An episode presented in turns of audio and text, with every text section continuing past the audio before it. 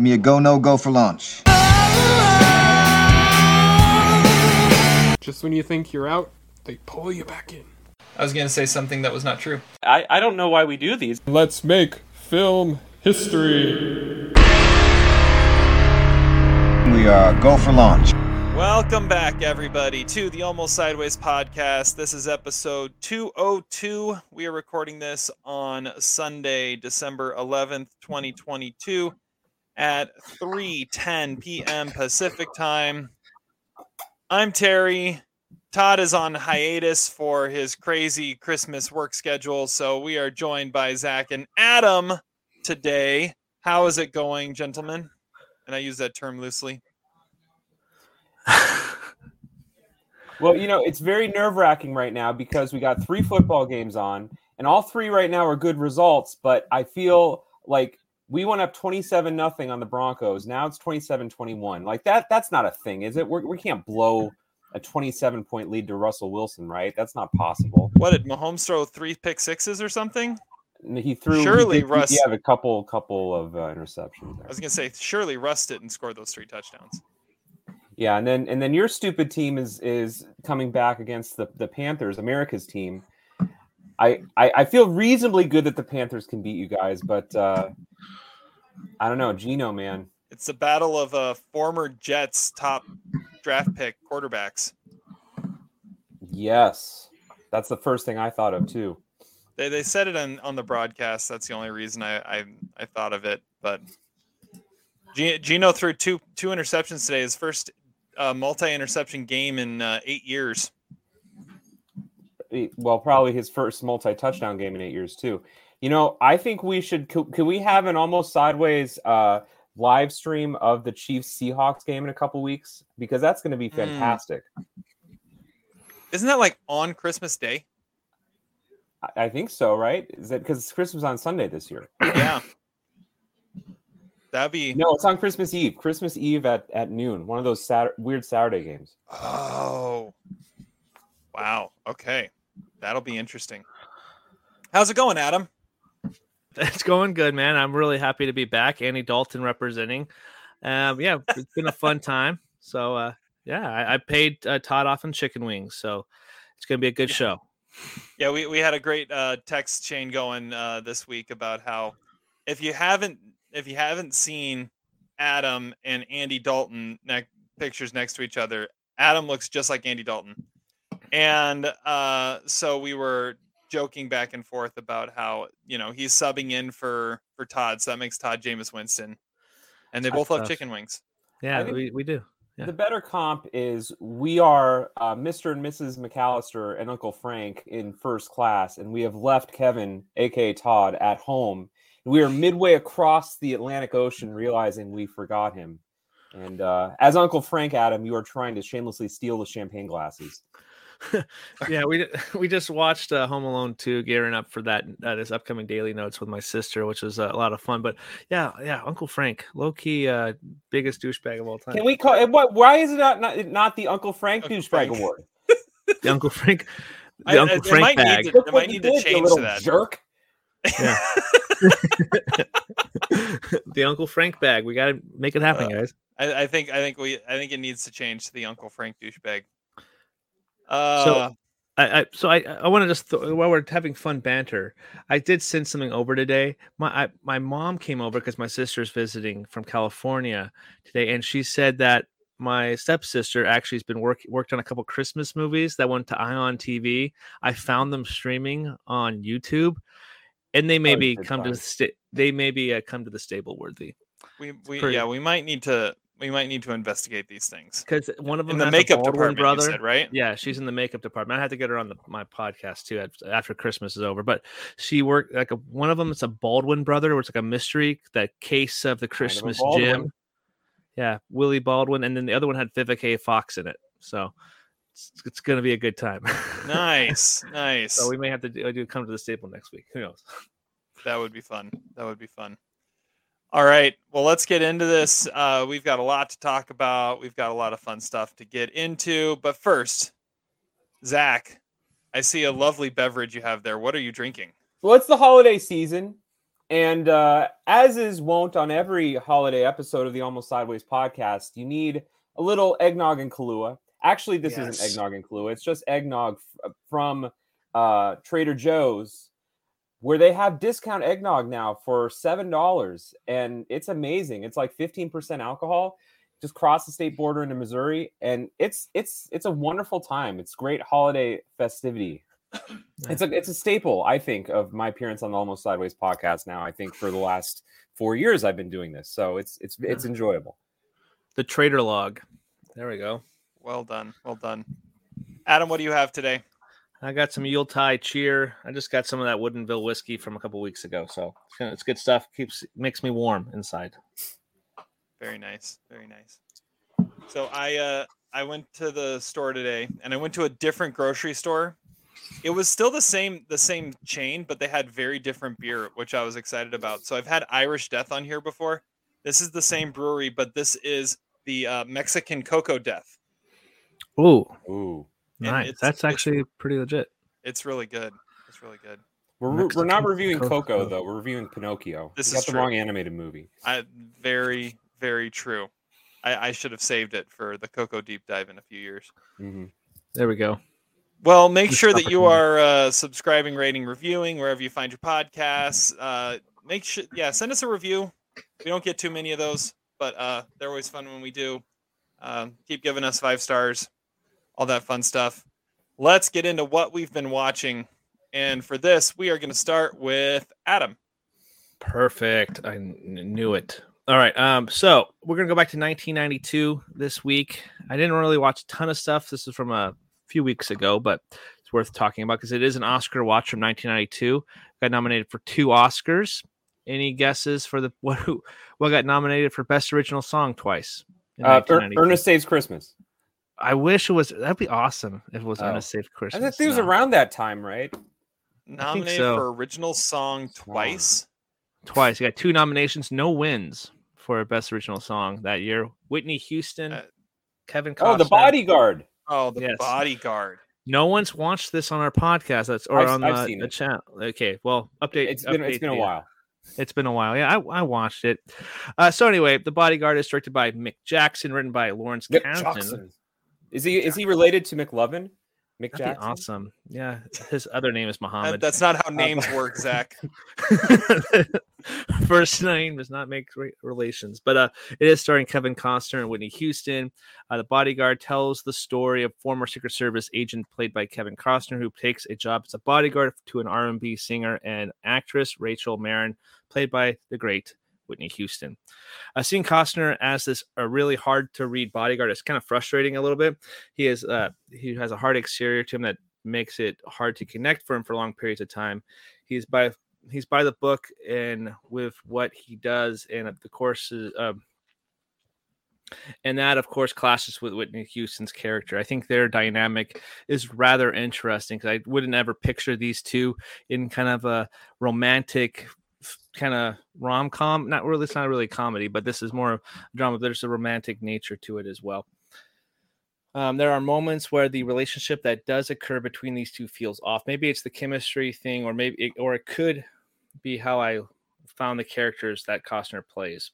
The interesting thing that this does come with the tension of the relationships, where they aren't when they aren't together, they have to like kind of find this way to work together because there is kind of a element of danger because Whitney Houston's character is having death threats to her, which is a very uh, always great time.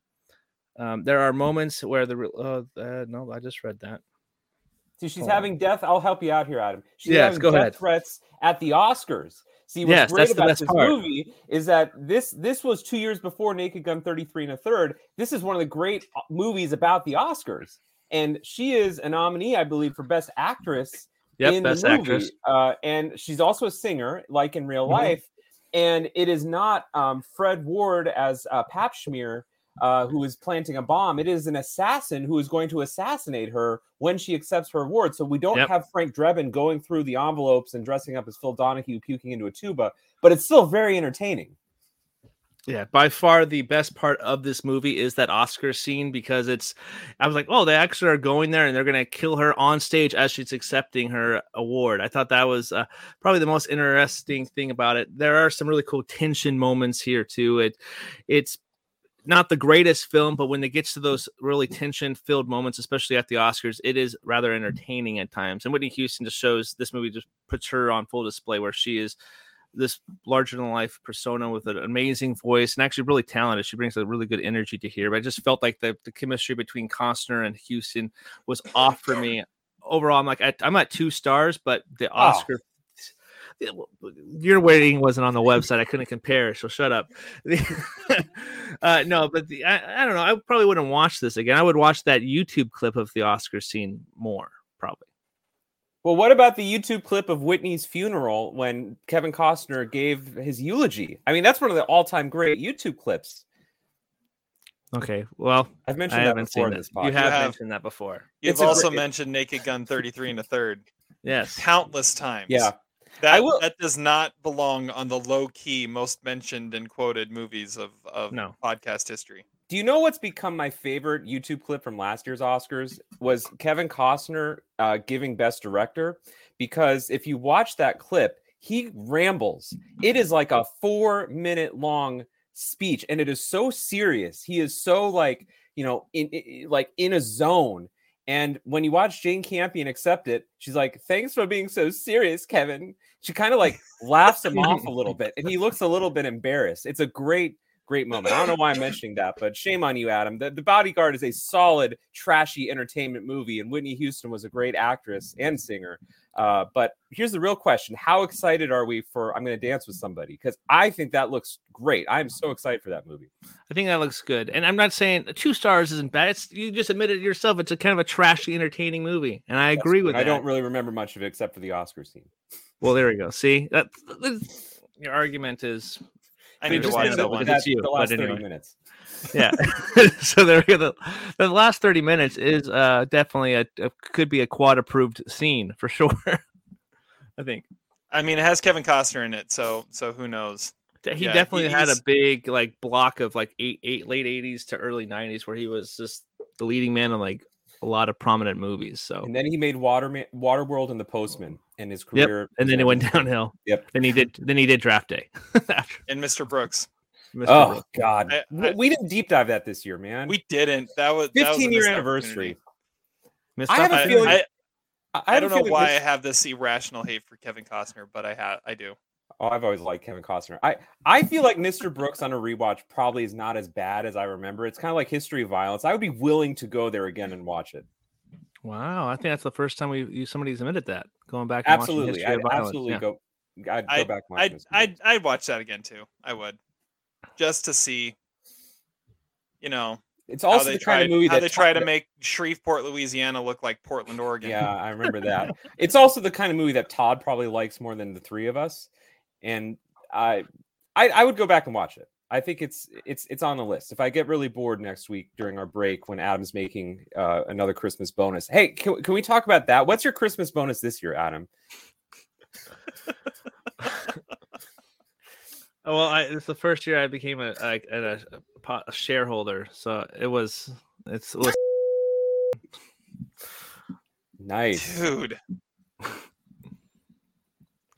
We're in the wrong profession now, Zach. Yeah, know. I'm drinking eggnog. Uh, Seven ninety nine eggnog from Trader Joe's in Missouri. Yeah. all right. Yeah. Zach, what did you watch? All right, I got two movies I want to mention because I've been gone for two weeks. I think I'm justified. If you miss a couple weeks, I think you're allowed to say two movies. I'll try to be fast though. I think that's so fair. one movie, they're both they're both in in theaters right now. One is very very good. One is very very bad. Um, I'll start with the good one because it's more fun to talk about bad movies. The very good movie is Aftersun, the new movie by Ooh, Charlotte yeah. Wells, first time uh, Scottish director. Movie A24 movie getting some Oscar buzz. Um, Paul Mescal plays a character named Callum, which isn't that also a name of a character in the Banshees of Inisherin? I swear to God, these two movies both have some serious Irish, Irish accent issues. Like Banshees of Inisherin, it was a little bit hard to understand some of the dialogue in this movie, but that's okay. In this movie, he plays um, a, da- a dad, and his daughter is named Sophie, and she's played by Frankie Corio. And it kind of details uh, a trip that they have to, uh, I believe, Turkey in the 90s. And the daughter has this like mini DV camera that she kind of captures everything, sort of a pre YouTube, pre vlog sort of thing. Um, they have fun. They do the Macarena. She sings uh, a Radiohead song in karaoke. Um, and then, you know, all along there's these subtle sort of hints that something isn't right in the relationship. I mean, he's a divorced dad, and there's it's never really explained why he, he, they were divorced or why he doesn't have custody of his daughter. But you know that there's something lurking beneath the surface. This movie is all subtext, no main text. You kind of have to read into the characters and their motivations and their actions in a way, it's sort of like I almost wish it, it, it reminded me a little bit of like Asghar Farhadi and like Rashomon in the sense that you watch it, but you're not really sure what you're watching. The story makes enough sense, but it's always about reading between the lines. So I want to go back and watch it again, knowing what happens in the movie. I'd be curious to kind of point out scenes that maybe were, you know, uh, just casual when you watch it the first time, but maybe take on a deeper meaning the second time. I really enjoyed this movie. I give it three and a half stars. Um, I think, given the right sort of marketing and campaign, this is a movie that could be an, a real Oscar contender. It has a real charm to it, really nice performances. Um, Charlotte Wells, I think it was a, from a stylistic standpoint, really talented filmmaker. Barry Jenkins is one of the producers on the film. It's really hard to not like this movie. Um, I don't think it's a perfect movie, and I wish that there was a little bit more exposition given as to what happens with these characters. But it's a really fascinating movie, and I kind of want to go back and watch it again. The movie that I hated, which is more fun to talk about, I think, especially because Todd apparently liked this movie, is Bones and All, the uh, cannibal Oh, relationship movie uh, with Timothée Chalamet, and I just saw it today. And so I'm, st- I, I'm still trying to wrap my head around it, but you know, it's it's it's a bad movie, but it's it's all it's all the better bad because I'm wondering what Todd saw in it. Although I can kind of see it. I mean, if you know Todd, you know that he likes like American Honey and The Perks of Being a Wallflower and uh, what's the other one that he likes? Oh, Spectacular Now. All those movies are like a little bit in this movie. It's basically a teen romance meets cannibal movie, um, which I'm sure must have been a great pitch for in, in the producers meeting. Um, it's just terrible though. I mean, it, it it it's it's long, it's meandering. Luca Guadagnino is clearly influenced by Terrence Malick. He wanted to do like a Badlands, but as a cannibal movie. It sounds like something you would make fun of in a movie about Hollywood, you know.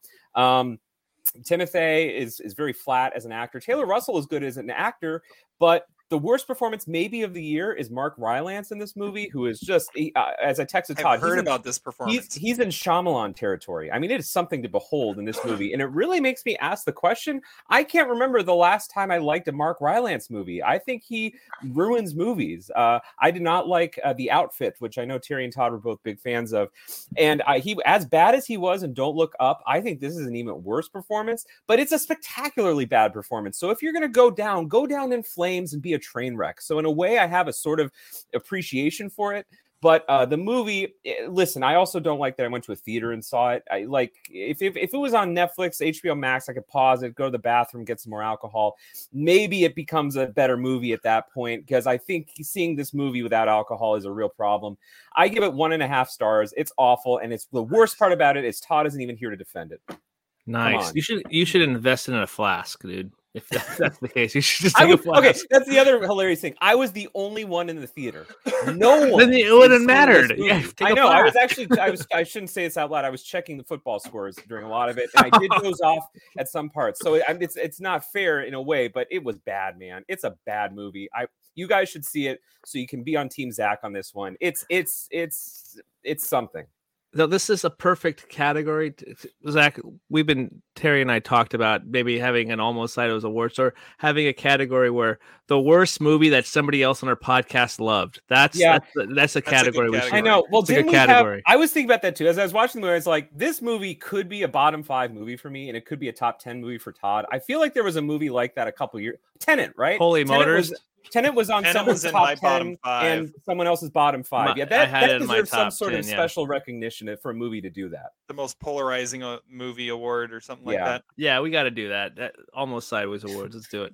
so, so a, a couple things on uh, on Bones and All. Uh, I haven't seen it, but uh, something that was interesting back in March. Uh, my wife and I were on the East Coast, and we were in New York City, and my wife was went um, was kind of walking around Times Square, um, and she was finding some food and went into a restaurant and overheard a conversation with a couple people at a table where someone mentioned that uh, that their best friend wrote this book that was going to be made into a Timothée Chalamet movie. So uh, she met, saw the writer of this of the Bones and All book, their best friend, rubbing shoulders with the rich and famous I know. famous, It- it- Gary, no, living the I, I- ever aristocratic since then, this lifestyle. was before I'd ever heard of the movie, but I had to look it up and be like, okay, what what does Timothée Chalamet have coming out this year? Oh, this movie called Bones and All. So, anyways, that that uh, I I've been, you know, looking ahead towards this movie ever since then, not really knowing what it was or really caring much, but yeah. Then the Mark Rylance thing, good Mark Rylance performance. Uh, I will say I wasn't planning on talking about it, but I'm just going to throw it out there. I did watch the Phantom of the Open this week Oh Which- yes, there we go. go. which is a, Yes. it, it is a decent Mark Rylance performance. It's a decent movie. I think I ended up giving it two and a half stars. Um, but it it's he's he plays the worst golfer ever. Um, Nice. and uh, and it's based on a true story, and it it fits Mark Rylance perfectly. Like it, it is it is a role made for him. So See, I- there's that. I really want to see this movie from the early 2000s that he made called Intimacy, which was apparently a very sexually explicit, like erotic movie with Kerry Fox. Mark Rylance, I'm not the, not the first person he would cast in an erotic nine and a half weeks s drama, but I'm really intrigued by it. I don't know. It's Mark Rylance's Oscar. Can we take that one back? Can we just take back some Oscars like that? I don't think anyone is proud of that moment in the last 10 years. Mark Rylance feels like one of those actors that was that was born at the age of 50. Like we didn't know we never heard of this guy before Bridge of Spies and then he wins an Oscar and now he's Now everywhere. he's in everything. yeah, yeah. he was yeah, BFG, Ready Player One. like- Like he blew up after Bridge of Spies. right. With All all those, right. like, bigger blockbuster movies. Now the movie I'm reporting on, it's my Oscar movie for the week. Family Open might have been a more interesting topic, but I think this one might be more interesting to talk about. Uh, it is uh, from 10 years ago, 2012. It was a Best Documentary nominee. Uh, it is called How to Survive a Plague. Mm, okay. Uh. Yeah, directed by David France, uh, and it uh, chronicles the story of the AIDS epidemic and how uh, uh, two different groups, the ACT UP group and the TAG group, uh, helped to fight for uh, fight the FDA for better drugs, better medicine, and eventually get to a point where uh, the disease was a little more manageable and less of a death sentence. Uh, it Mhm. is a it's a really interesting movie. It's almost entirely archival footage uh, of it from anywhere from the early 80s to the mid 90s, um, and uh, it it tracks some some of the major players in the in those two groups. It talks about the drama between the two groups and how eventually they ended up uh, ended up splitting into these two groups. It all was act up, and then tag was kind of formed out of that. Uh, it it shows some really interesting uh, archival interviews, uh, like press conferences with like uh, uh, Ed Koch, who was the New York City mayor at the time, and uh, and just some and his attitude towards some of this when it was still really fresh and no one really knew what was going on fully, how it was being ignored in a lot of ways. Uh, it, it's it's a fascinating story. It's a fascinating movie. Uh, I'm giving it two and a half stars, and here's why. I felt like this is a movie that was like 10 years too late. Um, it, it they're making this movie about what 15 to 17 years after the last events of the actual story take place. Um, yet I would say less than 10% of the movie is modern day interviews with the people who were involved. If you're going to make a movie this long after the fact about something that had really it, it had kind of phased out. It- I mean, it, it's an important story to tell, but it wasn't really relevant to 2012. Um, if you're going to do that, you have to get the perspective of these people nowadays, and they didn't. They they relied almost entirely on the archival footage, and it felt like it was it felt like it was a movie that should have been made in 2002, not 2012. When you're what five to seven years after it ending, and let, let now that this is over, let's tell this story. Instead, they waited till 2012, and it just felt it, it, it felt kind of irrelevant by the time they've got around to telling the story. That that that's the main thing I was thinking. By uh, and, and it's not even that I'm oh I'm watching it in 2022. I thought it didn't it doesn't make sense for a 2012 movie. So it's an important story to tell, but it just it felt it felt like it didn't fit when it came out and if when it came out they should have had more more modern day like because a lot of these people were still alive and they ta- and they showed some of them for like five to ten seconds each and that was it so uh, that was my biggest criticism of it but two and a half stars it is an important story to tell it's an important story to to know about so uh, for that it's worth checking out Yeah, the they made a Disney Plus movie, made uh, that documentary on Fauci Fauci Oh, last yeah. year as well, and I think they do touch on some of that stuff. they have Uh, some archival fauci footage in here Yeah, so they definitely talk about, and I think they actually get some interviews about like people that were going through the, that epidemic at that time too. So there's a little more interviews that on in that one. It sounds like than the one that you just watched. Yeah. Zach have you seen this one or heard of it I have not, but it makes me think about another Oscar we might want to take back, along with Mark Rylance, is the Dallas Buyers Club Oscars. mm. Can we do that? it it mentioned I, I will say one that was one thing it mentions the buyers clubs um in in this because of the black market for aids medication and that was a one of the only ways that they could uh that they could get the medication they needed i don't know i don't mind those oscars that much um I'm afraid to watch Da- Dallas Buyers Club again. I I, I have a lot I, of. I would resistance to it. say I would say I feel like McConaughey's performance holds up, but Jared Leto's maybe not so much. I That- can see that- that. Yeah, That's that's what I would say with with that one. And this came that that is an interesting thing because what Dallas Buyers Club was 2013, right? yeah. So this came out a year before Dallas Buyers Club. Um. All right, that's uh that's what we've been watching. Let's move on to our featured review. I love this movie so much.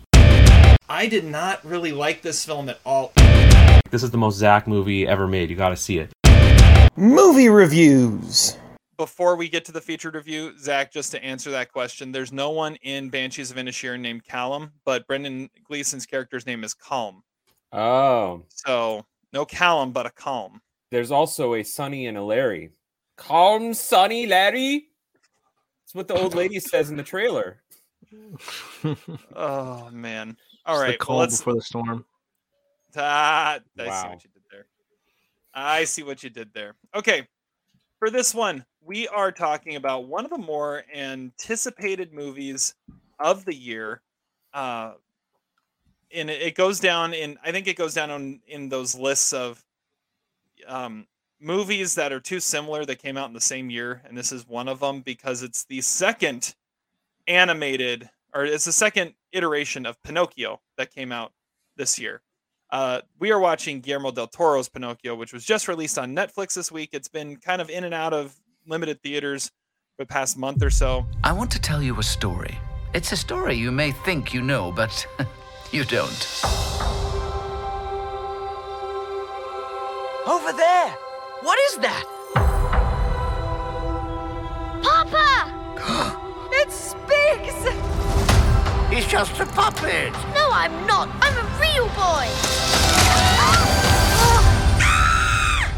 People are sometimes afraid of things they don't know. I don't understand. Ah, we have found him! Our star! Everyone shall love you and call your name Pinocchio. Pinocchio! I have something I'd like to give you. It is a school book which belonged to a very special boy. The boy you lost. Papa! Enough of this nonsense. Hey, where are you going? You tell him I love him. And I won't be a burden anymore. Hello? The wooden boy with the borrowed soul. While you may have eternal life, your loved ones, They do not. You never know how long you have with someone until they're gone. The boy loves you for who you are.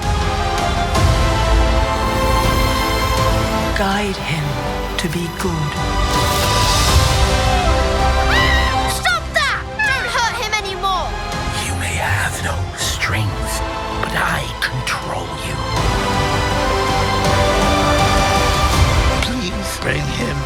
To me. Pinocchio.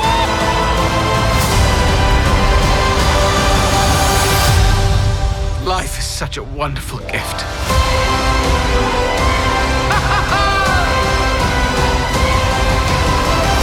Uh, Zach, we're going to go to you first. Tell us all about Guillermo del Toro's Pinocchio and what you thought. All right. Well, Guillermo del Toro's Pinocchio uh, is a adaptation of the classic fable and Disney film and whatever you want to call it. Um, he does a few things a little bit differently with it. He makes it a stop motion uh, movie and uh, changes the setting from whenever it was written in the 19th century to shocker World War II. And because every Guillermo del Toro movie needs to take place between the years 1930 and 1960, so we knew that that was going to happen. Uh, the, the movie is, uh, I, I would say, a fairly loose adaptation of the uh, Pinocchio story because while you have characters like Geppetto and Jiminy Cricket, although in this movie his name I think is something else. Like Sebastian or something. Sebastian, yes. Ooh, I'm not sure what that was all about. Um, the movie definitely becomes, and wait for it, a shocker, a parable about fascism. Uh, not that we've ever seen that before in Guillermo del Toro's movies either. And you have some sinister characters that do extreme violence to other characters and animals like monkeys. Um, so here's the thing about this movie. I mean, uh, I am I I like animation, uh, but sometimes it can be a little bit long-winded in the storytelling. I felt that way about Marcel the Shell was the, the Shell with Shoes on. Actually, I thought about that movie a lot as I was watching this movie. Uh, both movies are beautiful to look at, have amazing stop-motion animation, and yet the story is just sort of whatever. Uh, I could kind of give or take. I almost would want to watch both movies without the sound to appreciate the level of uh, detail that went into the actual movements of the characters. Um, I think this movie does have some charm, though. I mean, it's it's kind of funny and amusing to think about Pin- Pinocchio basically being immortal. Every time he dies, he goes to some sort of bizarre afterlife with Tilda Swinton doing some sort of impersonation of Doctor Manhattan meets Idris Elba in the Three Thousand Years of Longing. Um, some sort of blue demon uh, uh, that uh, resurrects uh, Pinocchio. I'm not. I'm not sure if that was a part of the original story. Also, something that's missing is I really wanted the scene where Pinocchio gets drunk on Pleasure Island. Uh, I'm not sure what happened to that. I mean, listen, I think it's okay to, you know, we, we, we live in the times where it's okay to talk about teen alcoholism. I think this would have been a nice PSA for that. Um, so I don't know what to think of this movie. I mean, it has, you know, it has Guillermo del Toro's name on the the masthead, which I think is one of the more arrogant things to do, given that he's not an animator. He's a director who maybe facilitated a group of about 50 to 100 animators who were probably underpaid and had an incredibly brutal and cumbersome and time-consuming job to do animating the different uh, movements of the various characters. Um, I think the songs, these are some of the most unmemorable songs I've ever heard in my life. And every time Ewan McGregor's narration came on, I just kept thinking, Love is a many splendid thing. All you need is love. But he did not say that, sadly. Um, yeah. So, on a whole, I can appreciate the art. I will say, after watching this movie, I felt mean spirited. And so I did watch a very interesting 30 minute Netflix making of special of Pinocchio. And it was actually really cool to see the way that all the animators made the the set designs and the puppets that went into it. Because I watched that making of, I'm giving this movie 3 stars.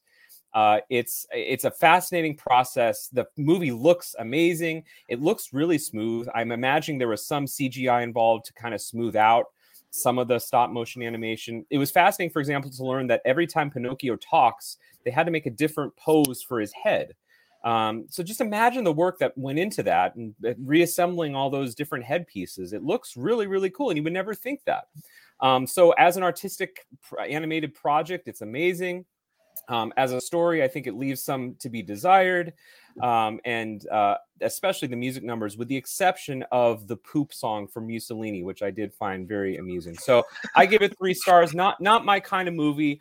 It's a weird movie because it's probably too dark for kids. I would think. I don't know, Terry, if your kids watch it or Adam, your kids watch it. I think it's kind of a pretty macabre movie at times. And Christoph Waltz, who I think Mark Rylance kind of based his career upon, is pretty um, insidious in this movie and does some horrible things to the monkey that I would I would have been freaked out by if I had seen this movie when I, I was younger. But uh, yeah, an interesting movie nonetheless. And if you like that sort of stuff, you like animation, it's it's uh, it's fine. I'm glad it was on Netflix. Had to pause it a few times. There you go. All right, Adam, what'd you think? Uh, yeah, I kind of agree with a lot of things that Zach were, was is at. I know people, a lot of people had this as on par with the 1940s Pinocchio from Disney, which I think that's the far superior rendition. I do miss the Pleasure Island sequence of him turning into a, a donkey and getting drunk and uh, that kind of stuff. That kind of it's a classic moment that I think Del Toro could have probably done some really cool things with. He's always been really a director that has really cool creatures that he designs with like in Hellboy and Pan's Labyrinth and Shape of Water and even Mimic. I watched that for the first time this year for Daly's Horror Notes. Uh, really cool characters that he can, can create, and there's that's definitely on full scale with some of the animation. It kind of resembles a Laika movie in a way, a lots of ways, because of that that the style that they chose to go with, and I think it's probably for the better. It makes it stand out a little more from the other adaptations we've seen from the similar story. This is like our third Pinocchio movie in the last two years because Roberto Benigni's came out last right. year as well, which that one was uh, entertaining too. But uh, this one for me, I, am I'm, I'm at three stars as well, but it's kind of uh, out of respect for the director. I just I feel like there are things that they really just beat you over the head with, like the the war stuff, and I wanted to deal more of the underworld. I think that would have been something unique. Him going through and trying to get back to Geppetto. I think that would have been interesting if they wanted to completely a left turn uh, it's still entertaining, or not entertaining, but it's still interesting to see that they've really focused on Geppetto here. And I think the Geppetto stuff was my favorite parts because they deal with his grief of losing his son, and I that stuff I really kind of liked that they focused on a little bit more than just this wooden boy there. So the stuff with Geppetto I really liked, but the Pinocchio is what really kind of fresh annoyed me more than anything. But yeah, my kids didn't watch this one. It definitely was a little dark. I don't think they would have. She would have liked it anyway. But uh, out of respect to Del Toro, three stars. I think I'm the highest uh, on this one. I'm giving this one three and a half. I did watch this with my kids, uh, and uh, they loved it. Uh, my my three year old was a was a little scared at moments, but uh, but for the most part, they were fully engaged throughout the whole thing.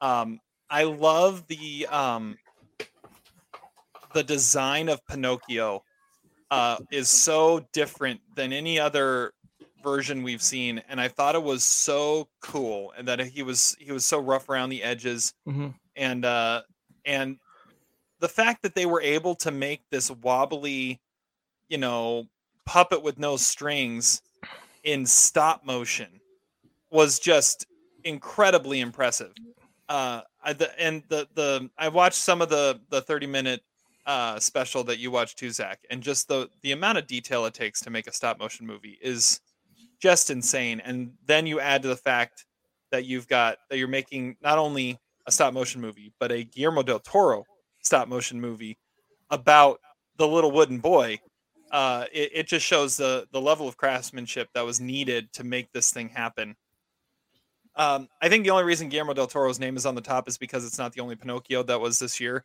and the other one is probably one of the worst movies of the year, uh, the Robert Zemeckis version. Um, yeah, I, I, would say uh, it is. Tom Hanks gives uh, his worst performance of the year, which, if you've seen Elvis, is Quite saying something. Uh, and uh, and the the the Pinocchio feels like it, it it belongs in a different movie it do, it just doesn't fit the the animation that they used for him. This everything works in terms of the filmmaking. I I like the the different takes on some different uh, portions of the story. Uh, I I like the the fresh songs.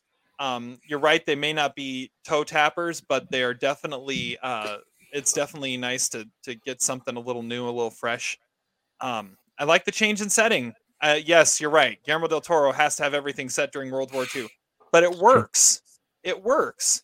Uh, and you've got a star-studded cast of of voice actors here too. I mean, to I, I almost felt you almost wasted Cate Blanchett as the monkey, but it works too.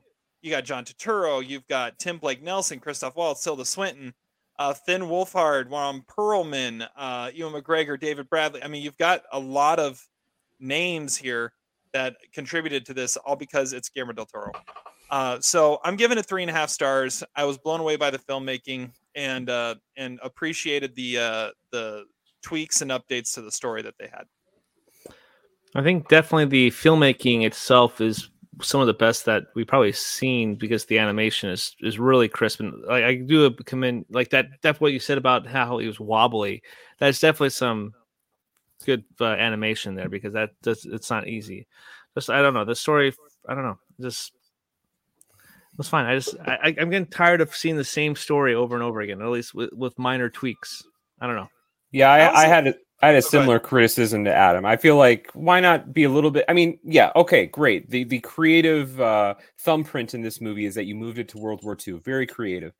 Um, but maybe let's let's try to tell different stories. You know, I mean, the one animated movie that Terry assigned me this year which I was just blown away by, was Wolfwalkers, you know, and that's mm. a very different movie, but that was such an original movie and stylistically was so different. It was just that that was like a animation can be breathtaking if it is original, if it if it isn't something you've seen before. And Pinocchio we've seen time and time again. And I think the little adaptations are not are not significant enough in this movie. The little creative touches aren't significant enough to really differentiate this from the other movies. I will say I've not seen either of the two previous Pinocchio reinterpretations over the last couple years. I would imagine that would make this movie look considerably better.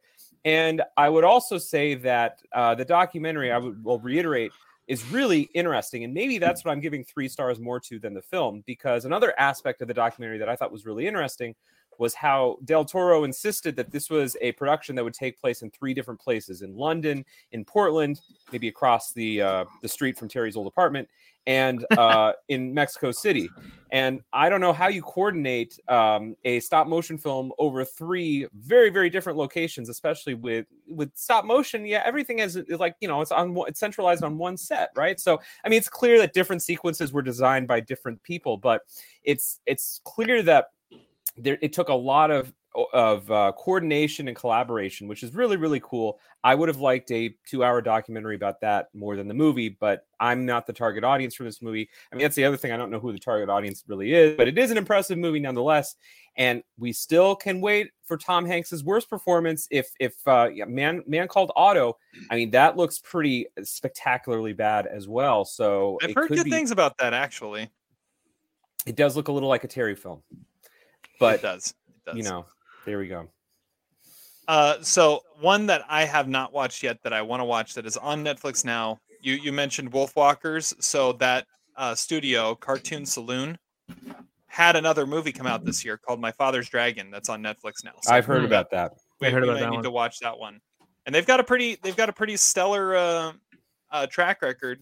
Uh, their first one was Secret of Kells, which got an Oscar. That's pretty decent, too, yeah. but- Question, Uh, Terry. yeah. You mentioned last week we watched Spirited, really lame, kind of unmemorable songs. But these were better songs than that one. Yeah. Whoa. Yes. These were some terrible songs. Well, They're- good they're be- afternoon. Not exactly Lin Manuel Miranda writing the songs here. Spirited, every song sounded like the same song. Is that the Like, horse every movie? Song had, Go- had you saw So the Spirit movie? is that Will Ferrell, uh, Ryan Reynolds the Christmas. Will Oh. Ferrell, movie, Ryan Apple Reynolds Plus. Christmas What's Carol. the what's the why am I thinking horse movie? Wasn't No, there some Spirit. animated It's Spirit, the Legend of the Cimarron, or something like from DreamWorks, That- like a while yeah, back. I think yeah. that's what you're thinking.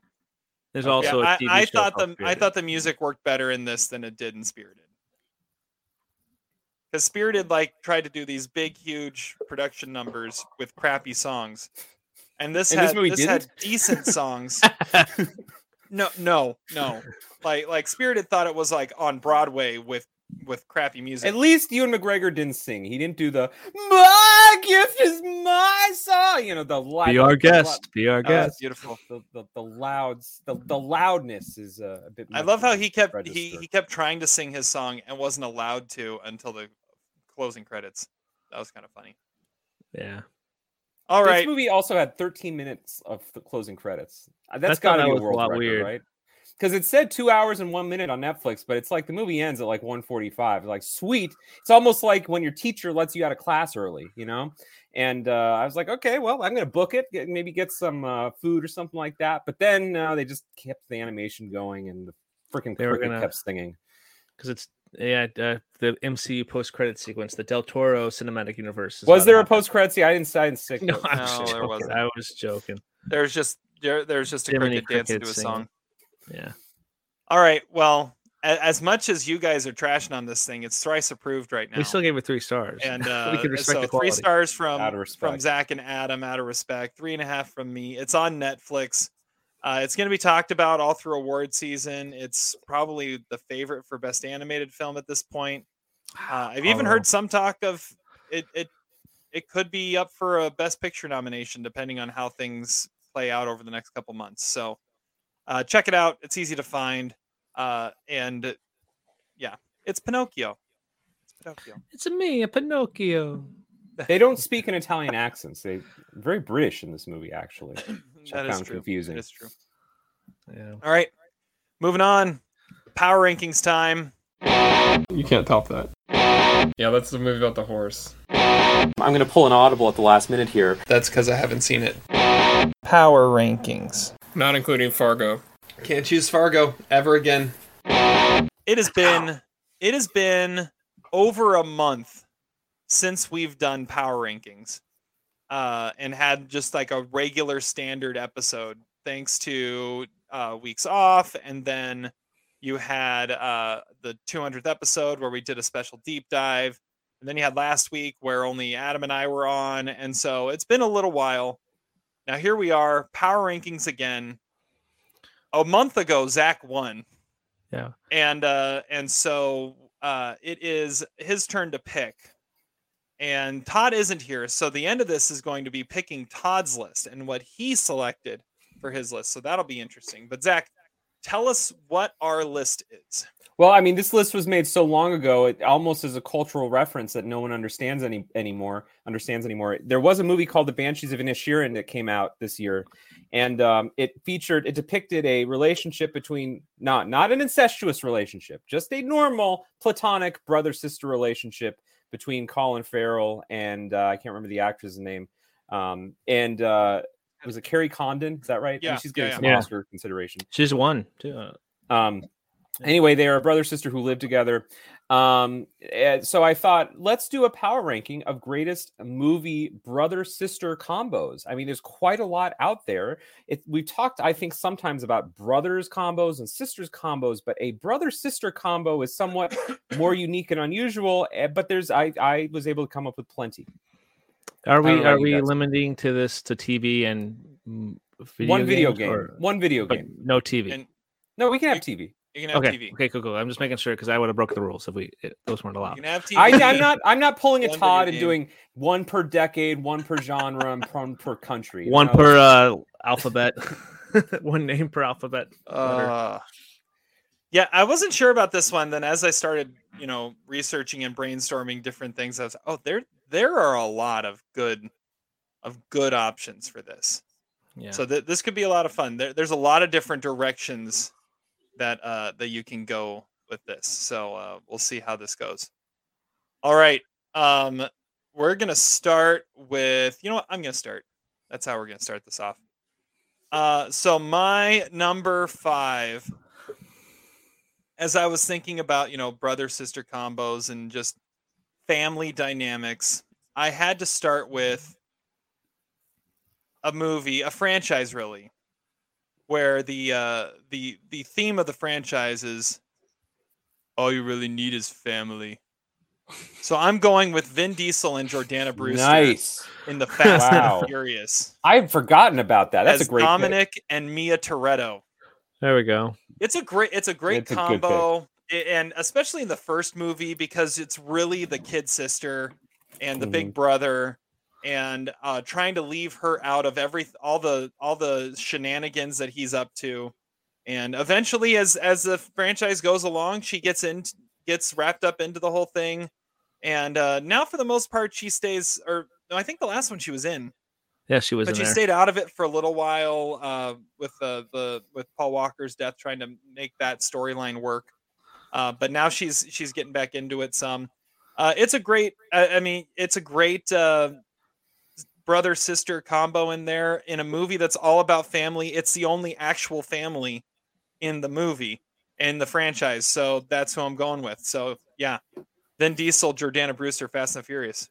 Two points, real quick. I had a huge crush on Danny Brewster when that first movie came out, and also, man, they are the best uh, uh, family members that kept keep a secret. They had another brother all these time. We're like nine movies in. We just found out that they had another brother, John That's Cena. Point. No wonder we couldn't see him. They never talked about him. I saw someone post on uh, on Twitter earlier that uh, John Cena looks like a a jacked up, like buff Jim Varney. You know, Ernest.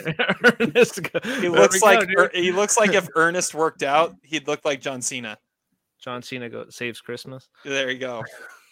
All right, uh, Adam, you're next, number five. All right, I gotta go to my one and only video game choice. They've had movies and that they, they've had a TV show based with these characters in it, but I'm gonna go with Chris and Claire Redfield from the Resident Evil video games. So you have these the first game where Chris Redfield goes in and he's just he has to fight off this uh, a zombie apocalypse with Umbrella, and then the second game you play as his sister trying to find her brother and what the events would happen. What makes these two characters gr- great is that they both play differently and they both have different dynamics to the story as well. But it's one of the more popular video game franchises that do have this brother sister combo, and they're really about trying to find each other through this crazy world full of zombies and uh, brutal kills. So uh, I'm a personally I like Claire from Resident Evil 2 a little bit more, but it's they're both highly entertaining and they're like they're like 10 or plus games in with all the spin-offs and they're still alive and uh, and well in the, the franchise so got to go with them for my video game choice Wow. yeah there we go I mean, I'm Played impre- Resident Evil. I'm impressed that you were able to. F- I sort of threw out the brother sister video game thing as sort of a hypothetical. I didn't realize there actually were brothers and sisters in video games. well i thought Other than The have, you, Sims. have you played crash bandicoot No, No. I don't play games. well Oh, I- never I- mind back in the day, yeah. yeah but he had a didn't know. sister named coco in that that was another Ah. honorable mention i don't know there's a couple but that that's really tough but that that's the one that i thought of right away but yeah it's not really many good choices so I mean, you could go with NBA 2K with Reggie and Cheryl Miller. oh there we go I don't Yeah. think they made a 2K for women's basketball though, but That's a great, great pick. Oh, that's good. You should have gone with that. All right, Zach, Honorable who's your number five? All right, I'm going to. So it's interesting. Terry's pick is interesting because I thought there would be several examples of a brother and sister where someone falls in love with the sister but has to deal with the brother. That's like I thought there'd be a lot of that, but that's one of the only movies that eh, has that element in it. But whatever. Um, I'm going to the world of uh, Disney Pixar uh, for my brother's first brother sister combo, and I'm f- glad you brought up Jim Varney because I'm going with Toy Story, and I'm not going with Andy and his little sister because I don't even know what his little sister's name is. I'm Oh, going with Sid, Sid. and Hannah. Sid and Hannah. Great brother sister combo. You got Sid Yes. Who's the most evil, demonic child in the universe, and, and your heart goes out to Hannah. I mean, I think was Hannah my MVP in our s- D- D- Toy Story deep dive because you got the sympathy for this character. It's just this li- a horrible life with this horrible brother who blows up shit. Not only that, but he steals her dolls and rips the heads off the dolls. I mean, that's going to be lots of trauma. The parents seem very absent in this world. Anna, Um, your dolly's all better now. Exactly. Her Janie doll goes through a lot of shit in that movie. Uh, it's just and then and then remember, you know, um, when uh Sid blames Hannah for she said she's lying, mom. I mean, it's Whatever she says, it's not true. whatever she says, it's not true.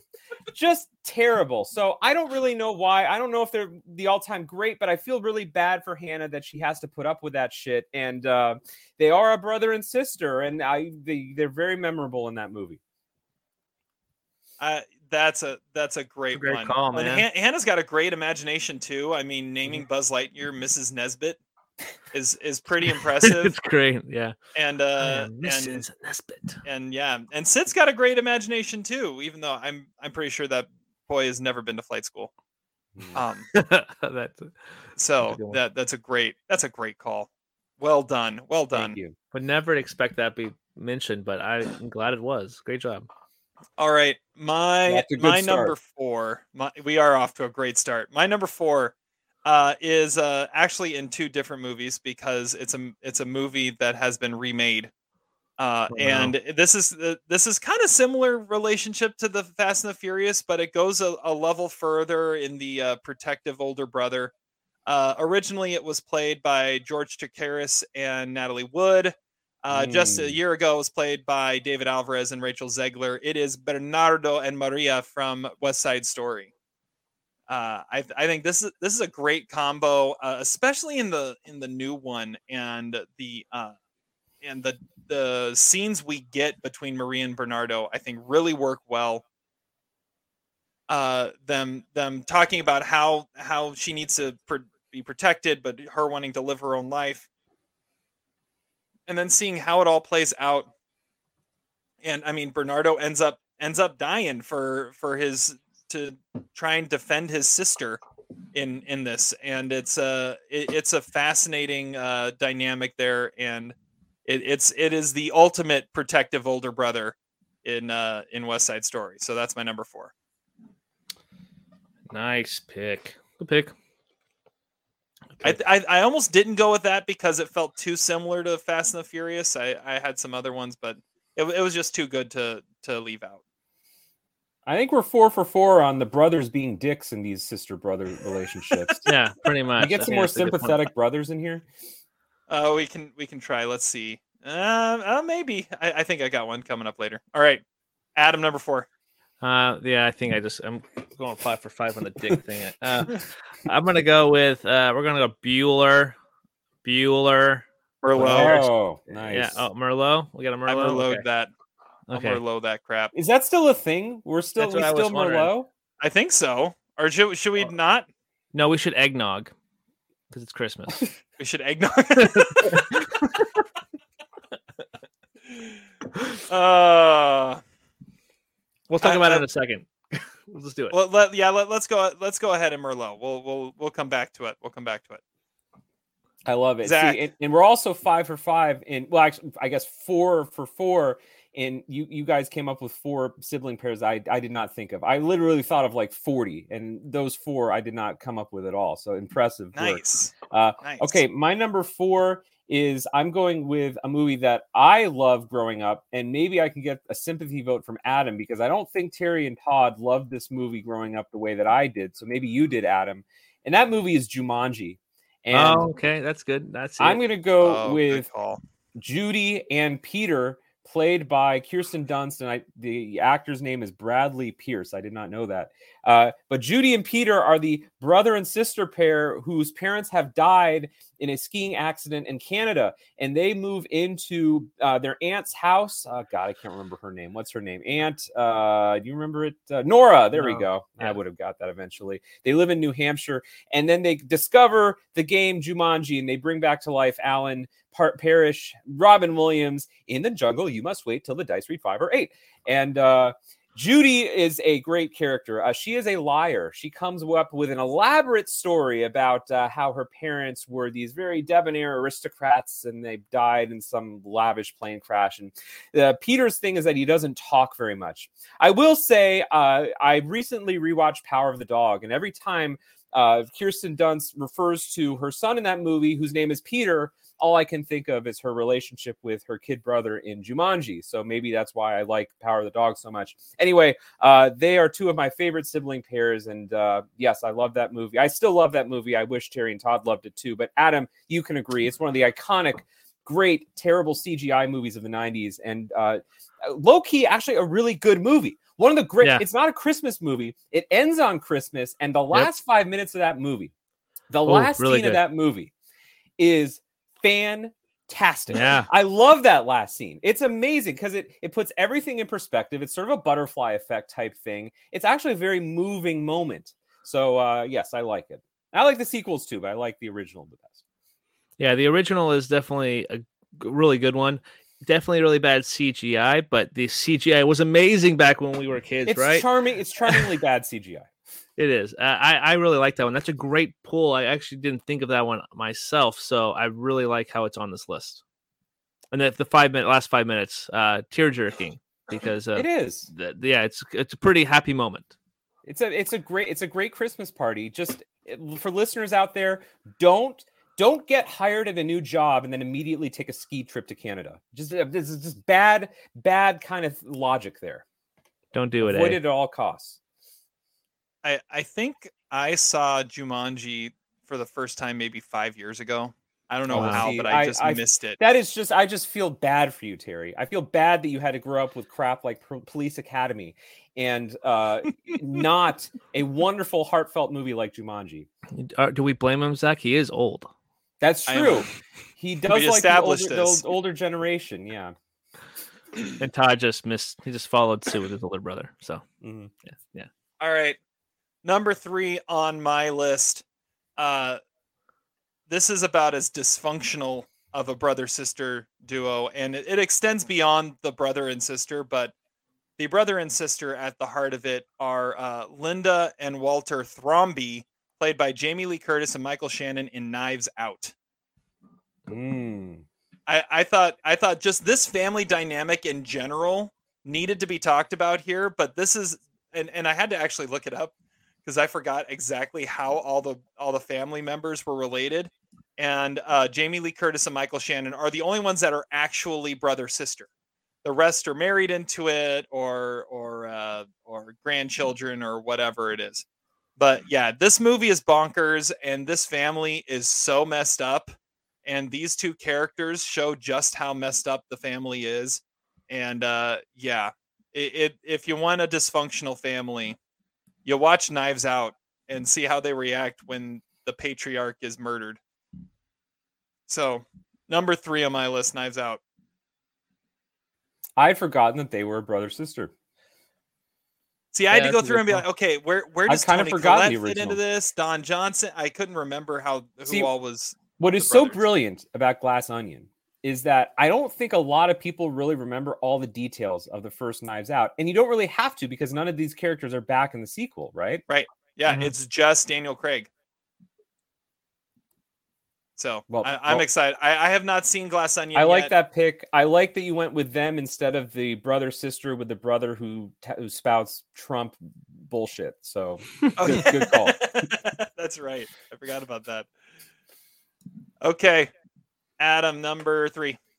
It wouldn't be a podcast if we didn't mention these two brothers. Uh, it wouldn't be a podcast with Zach and I on it if we didn't mention mention Wednesday and Pugsley from the Addams Family Values. We got to go with the second one here, but Addams Family is a, a great sibling com- uh, combo here. Wednesday, played by the great Christina Ricci, one of one of her best performances ever. Pugsley, he doesn't have a lot, whole lot to do, but just going to follow suit. But Wednesday is definitely the star of this family, and I, I absolutely love Addams Family Values for that Thanksgiving sequence. Pugsley's saying "Eat me" in his giant turkey costume. It's a it's a great uh, great sequence, and seeing these two brother sisters kind of torture dolls and put their little baby uh, baby sibling in a or baby brother in um, the guillotine. Great comedy. So got got to go. Addams Family Values. Eat us before we're good and dead. Dead. White meat or dark meat. Yep. Obviously, a great call. Now, Adam, I do want to hear your thoughts, if we can digress a little bit, uh, on on on Wednesday. I, have I was you just gonna ask watching the same thing. Wednesday. So I have not start. We okay. So we're we are binge watching New New Girl again. So we had finished that. So our next show is Wednesday. So we will we we will be starting. I haven't seen New Girl all the way through. So we binged You that. know what? So, I stopped about a season before the end too. but the, the endings it's, it's pretty. Uh, we watched all of it now. So we watched everything. So we will we. Uh, I'll report back next week on Wednesday. How's that? We'll make sure we watch we it. So I've watched all episodes of Wednesday, although I will say there were times when I wasn't always paying attention. It's a very good show. I I I think I appreciate it more for the savviness of Netflix and Tim Burton because everybody is watching this show. I mean, literally, it, it is all the all the rave of my students, everybody on social media. I mean, talk about genius. And it's a genius marketing strategy because you you call back to the fans of the 90s movies like us old people and Terry who's even older yep. than us. And Thanks. Uh, Thanks you got Christina Ricci in it who's great and Jenna yeah. Ortega is I mean, she's a star, you know. She's having you a can, moment. You yeah. can make a, a 300 million dollar series with Jenna Ortega as as your main character uh, absolutely genius. Now, is the show that great? I don't know, but it's it's from a marketing standpoint in terms of reaching audiences. It's the only thing the teenagers are watching. They're not going to go see shit like Bones and All. Not that they should, but kudos to Netflix. That was uh, that was a brilliant maneuver on their point on their part. And um, Wednesday and Pugsley are a great are a great choice. Her goth dance is, uh, is all the everybody's doing the goth dance. Yes, exactly. All right.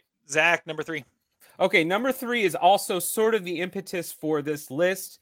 When I texted Todd earlier this week, I said this was plus 25,000 that it wouldn't be on my list. So it's making an appearance on my list out of almost out of obligatoriness. It is from my number one movie of the year 2000. You can count on me. It is mm. the characters of Sammy Prescott, played by Laura Linney, in one of the, I think one of the best performances of all time, and uh, Mark, a young actor named Mark Ruffalo, who should have won Best Supporting Actor in 2015, but sadly lost to some hack that you know no one even cares about anymore. And uh, it is a great movie. Um, I don't know if you've seen it, Adam. I gosh, why couldn't I have assigned that for you? You know, I won trivia. Oh, you know, I, I should have assigned you something too. But anyway, you can count on me. Wonderful movie. Kenneth Lonergan's the director, and it is all about a brother. The, the whole movie is the brother sister relationship. It's not just some arbitrary. This these characters happen to be related. The movie is very much about sibling ship, and in particular, how Sammy, the Laura Linney character, is this single mom who lives in a very sleepy little town in New York, and her younger brother, played by Mark Ruffalo, they lost their parents at a very early age. He has kind of wavered and and gone off and done things, and he's been arrested and he's been in some trouble, and he comes back to the town at least um, uh, he doesn't tell her this right away, but he comes back to town to get some money from her. But he eventually stays and really develops a great, sweet relationship with her son, played by Rory Culkin.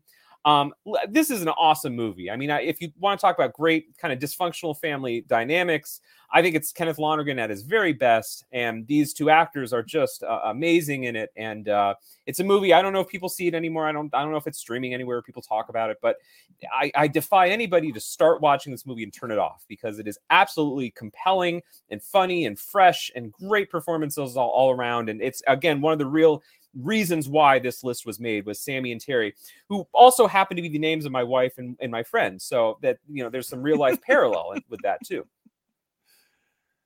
Uh, yeah, I watched this movie for the first time two years ago as a part of my Oscar watches, and it was an instantly a four star movie and in my top ten. And you're right; they they just it, it's such a great uh it's such a great relationship that they established between the brother and the sister there. It's like it's like it's hard to kind of explain. Adam, you really got to see this movie because yeah, yeah. you understand their relationship right away. It is like they are actually brother and sister. It is like they are in their 30s, early 40s, and they've been they've known each other their whole life. They just have, and they don't look very similar, but they just have a rapport that is like just dead on and perfect. And there are exchanges in this movie they smoke pot together in one scene that is just fantastic and he makes some jokes about her her relationships and uh, she gets furious at him when she discovers he was in jail. I mean it's just it's just a, a total joy throughout the whole movie and it, it, matthew broderick is in it too and wonderful wonderful movie. I would love to deep dive this movie maybe in uh, in three years. Adam it's currently on hoopla and pluto if you want to watch it. There we go. I just looked it up. I can watch it. All right number two for me it's now time to talk about Ferris Bueller. Ferris Bueller. and Jeanie Bueller, uh, Matthew Broderick and Jennifer Grey. now, I would argue that this is one of those rare cases where the sister is the dick, uh, because you have because uh, you have Ferris who's kind of doing his thing, and what's Jeanie? Jeanie is her job, her like mission in life is to ruin Ferris's life and and that's all she wants to do that's all she does like the entire movie is try to destroy it well and make out with charlie sheen um but those those are like her two missions until until you get to the end and uh and the principal breaks into the breaks into the house and then she totally Yeah. backs up Ferris and and and really does become the the uh the sister that he needs in that moment. But for the majority of the movie, Jeanie is the horrible one. Ferris ain't much better, but he's Ferris Bueller. You have to love him. So uh yeah. Adam, you had this on your list too. What what what did you like about this one?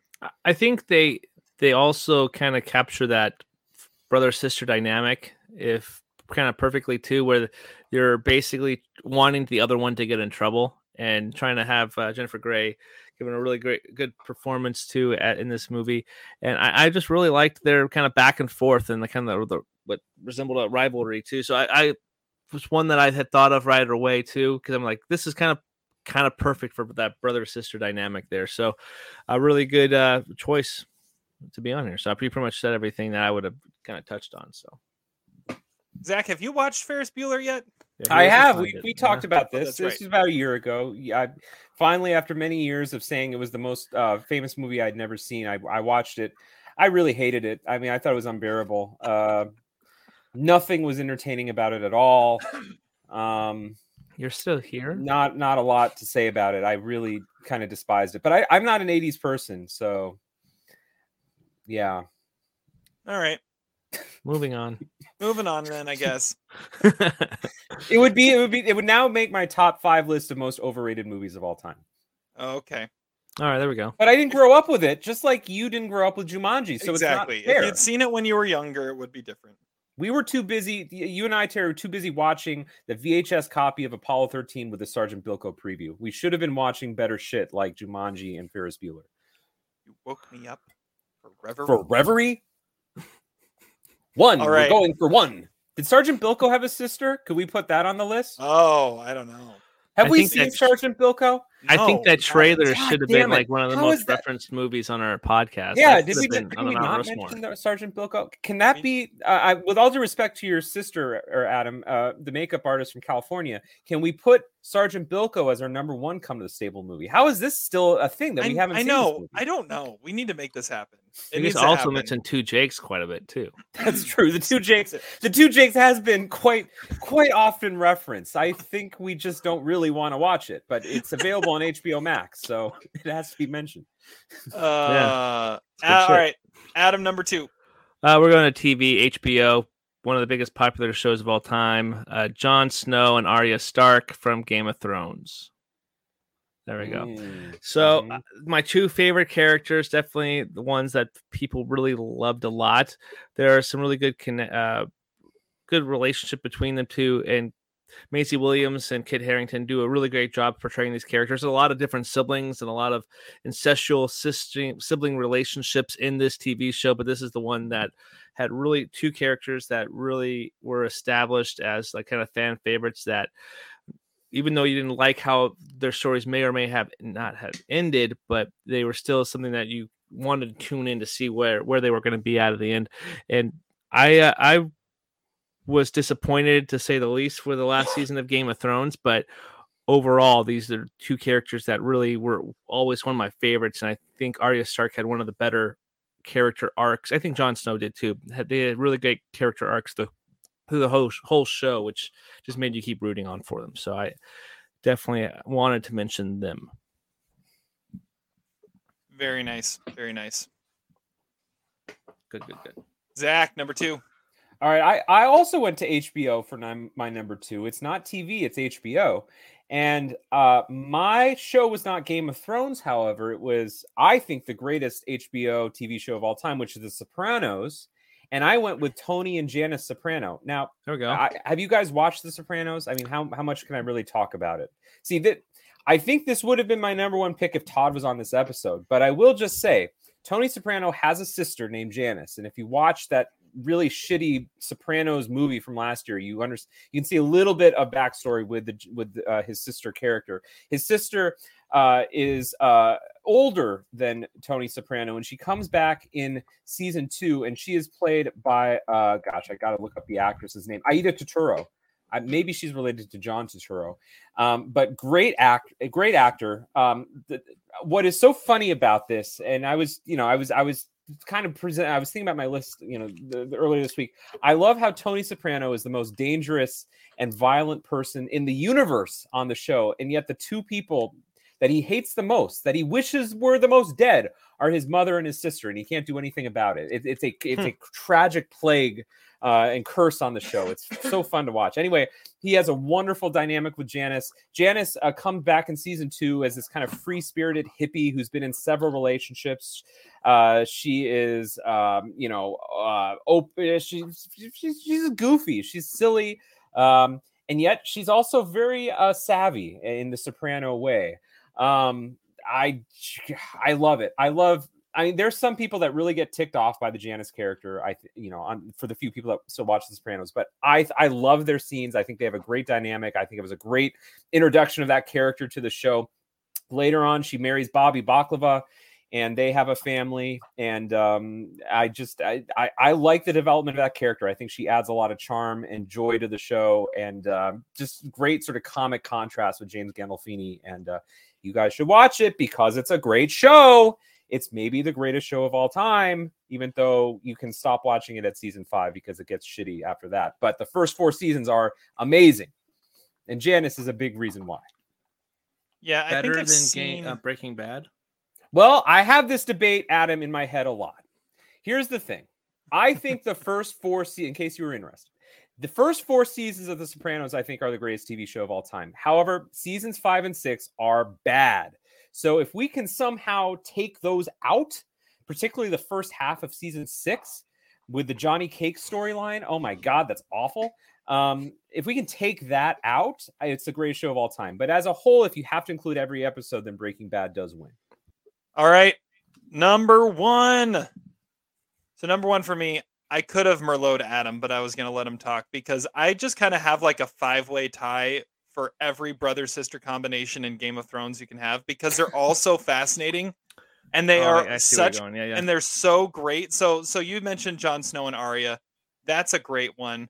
Uh, you could go with the incestuous relationship between Cersei and Jaime. Jaime. You could go with the antagonistic relationship between Tyrion and Cersei, which is a fascinating relationship. Yeah. Uh, you could go with uh, with the successive um, Lords of the North in Robb Stark and Sansa Stark. I think they, they have a really interesting relationship.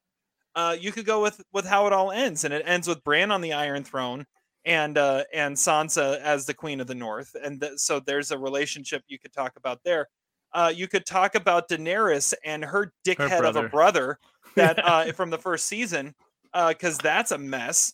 I mean, you have so many. Like, if you're going to talk about brother sister relationships, you need to talk about Game of Thrones, and because Yeah. they play out every possible brother sister relationship and how screwed up they can be and how good they can be, all at the same time. So, Game of Thrones, kind of in general, is my number one. Not the I last like it. season.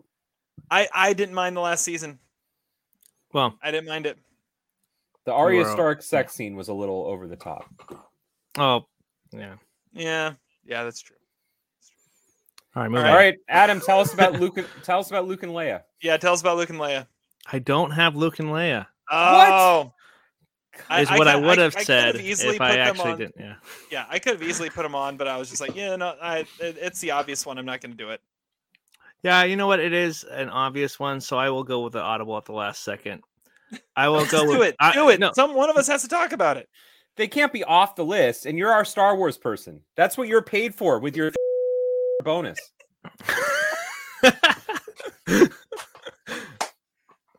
All right, I'll talk about it. You convinced me. All right, you paid me to do it. Anyway, uh, so Luke and Leia, uh, their relationship is kind of incestual too, until the Return of the Jedi when they realize, oh yeah, I've kind of always known that you're my brother, even though I just made out with you in the previous film. But I, what I liked about this their relationship was from my latest rewatch of Star Wars: The Last Jedi. That Luke went and Oh, visited God. her, went and visited her at the very end. Uh, even though We're bringing up the Last Jedi. Really? I just I just did a daily just notes. watched it like last I week. just did a daily notes of Why it. are we to talk about things we don't need? Let's take out season five and six of The Sopranos and The Last Jedi. There. Okay, Everybody's well, like, come on, The Last and, Jedi and Mark is amazing. Rylance. Just take away Mark- it all. Mark Rylance. Anyway, Luke and Leia are my like quintessential brother sister combo. They both uh one's a whiny kid who just wants to go get power converters from Tosche Station. the other one is a nice powerful leader who will do it go up against uh all odds and call people out for being too short for being a stormtrooper. And there, there's a great combo. There's some really great dialogue. The actors Carrie Fisher really had that snipe uh, that persona down, and I really just grew up watching these characters too. So something that uh, characters that I grew up watching, you had to mention Luke and Leia here easily, number one. And Alright. yes, I like that. I like the Last Jedi more this time around. That's what I'm talking about. That's what I'm talking about. you even know, I've never, I- I I've never been able to sit through the Last Jedi. I have not seen that. You've movie. never seen the ending? I can't watch it. It's unwatchable. Well, I don't want to spoil what I said because I, I, I kind of felt like I was a commentary. Like I watched, like I had paragraphs, like you could tell exactly where I'm watching the movie because I wrote it as a commentary. Uh, yeah, it's it's uh, there's parts that I still have issues with, but uh, it was actually a lot It was much better. better. That's It was much better because the the Rise of Skywalker sucks. That's why it sucks.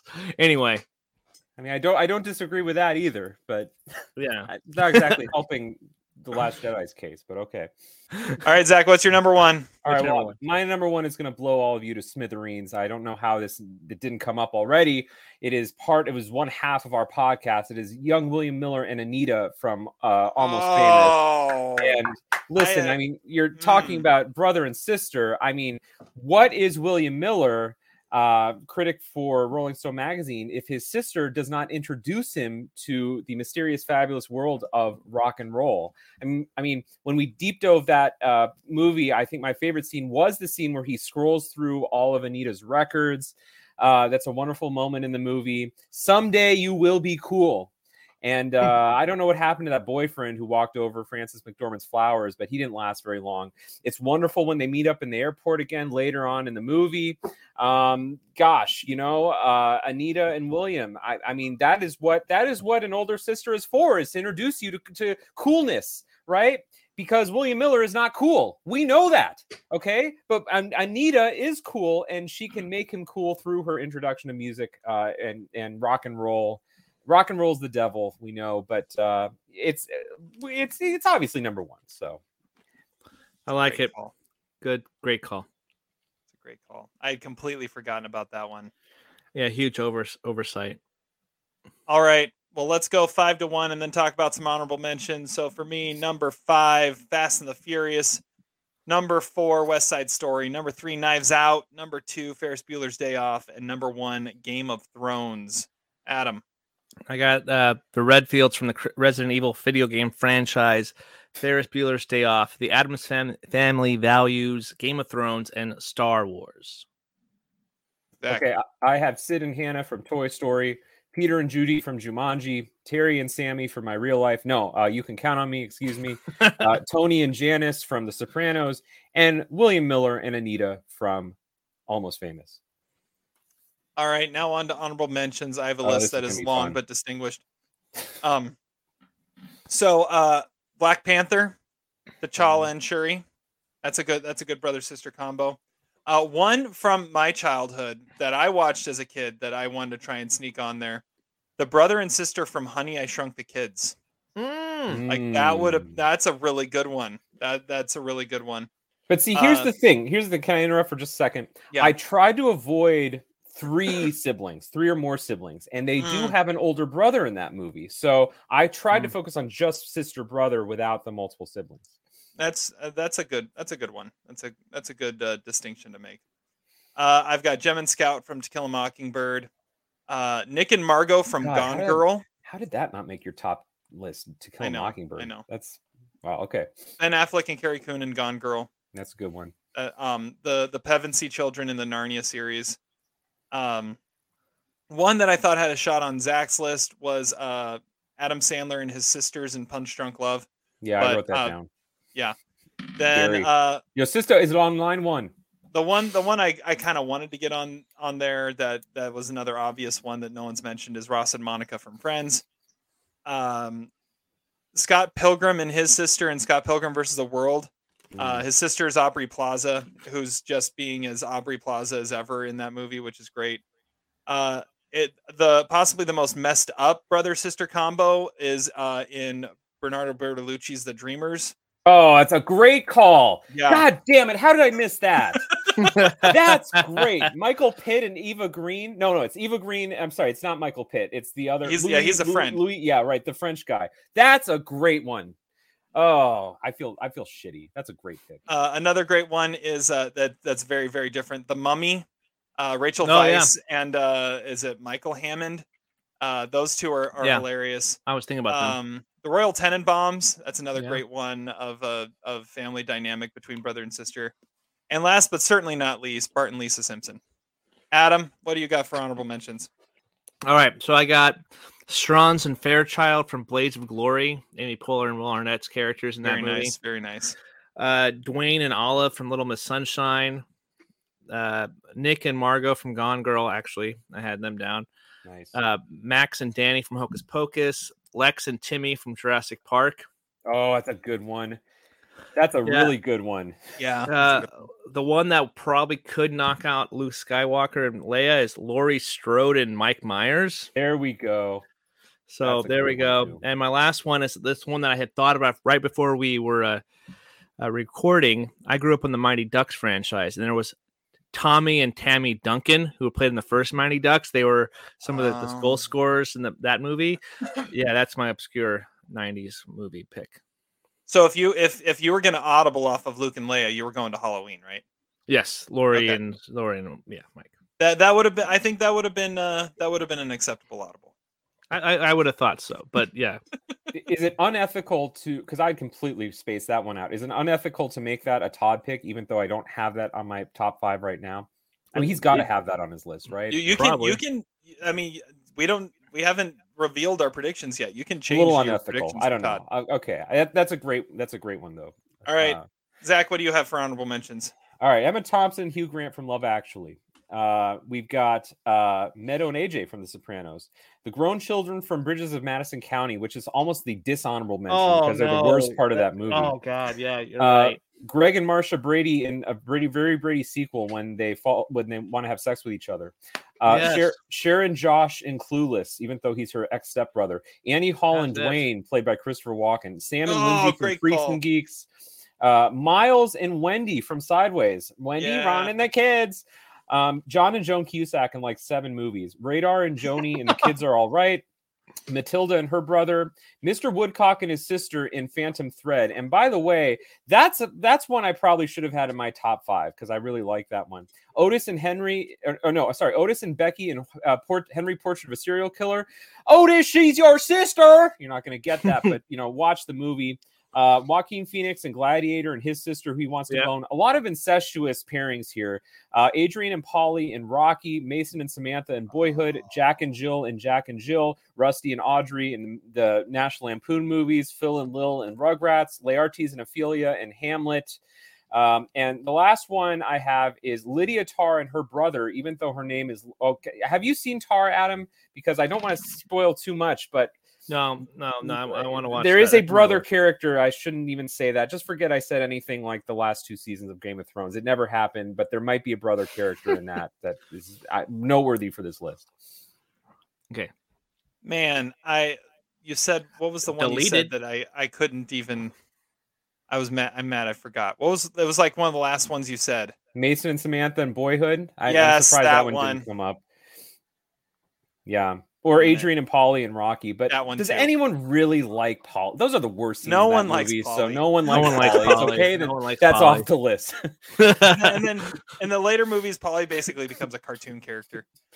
Oh, and Uh, Angelina Jolie and her brother at the Oscars, About- also in the incestuous Oh. category. Oh. Oh no. All right. Time to try and guess Todd's list. I think this is going to be really interesting because when we're trying to guess Adam's list, Todd is obviously at an unfair advantage because he knows Adam better than either of us. But I think all of us know Todd pretty well and and know kind of what direction he likes to go on these things. And uh yeah, we'll we'll see how this goes. So uh my list uh on my list only only two of these movies have been mentioned and they weren't mentioned till honorable mention. So we'll see how this goes. Uh all right, so my predictions for Todd's list. Number five, I have Sam Rockwell and Hilary Swank in Conviction. Wait he's a gonna- second. He's gonna she throw has a, that on She has a brother.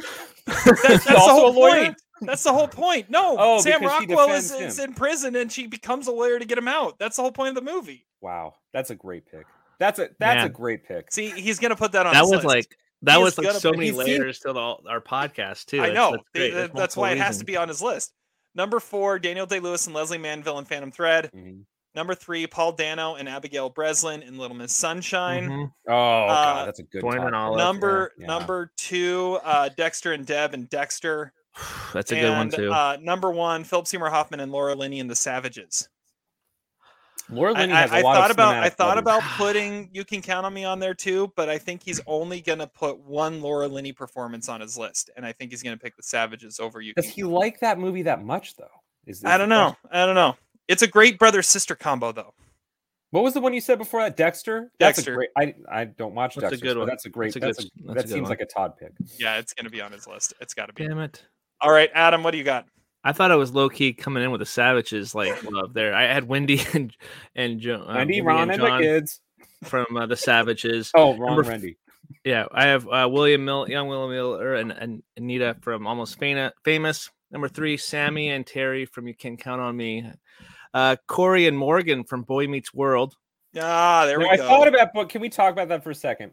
I really thought about Boy Meets World. The only one I could think of is doesn't the bully character have a younger sister that Sean or Corey tries to date in one episode? And I believe she's played by Brittany Murphy. Todd, if you're Hmm. listening, you should uh, you know give us your feedback on uh, Twitter. There we go. We don't have one. His MySpace page. Um, yeah, it's a good one. Uh, number one, I have uh, what is this? Chris, uh, Chris and Carney from Into the Wild. God damn it! Ah. I had that one too, Adam. Ah.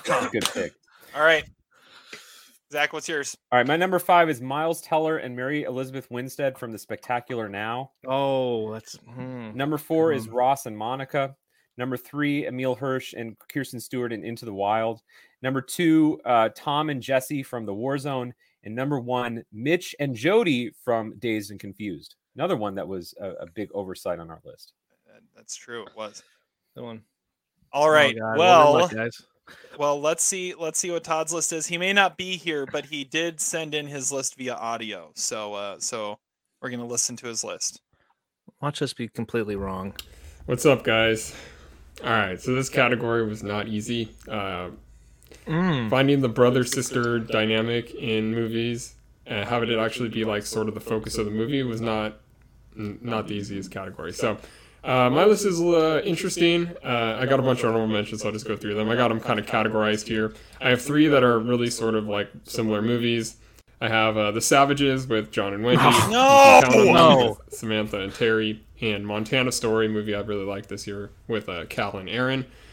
Uh, more notable mentions are ones that like the brother and sister aren't necessarily together that much, or like it's just a really weird brother and sister combo. So you got Almost Famous, of course, with uh, William and Anita.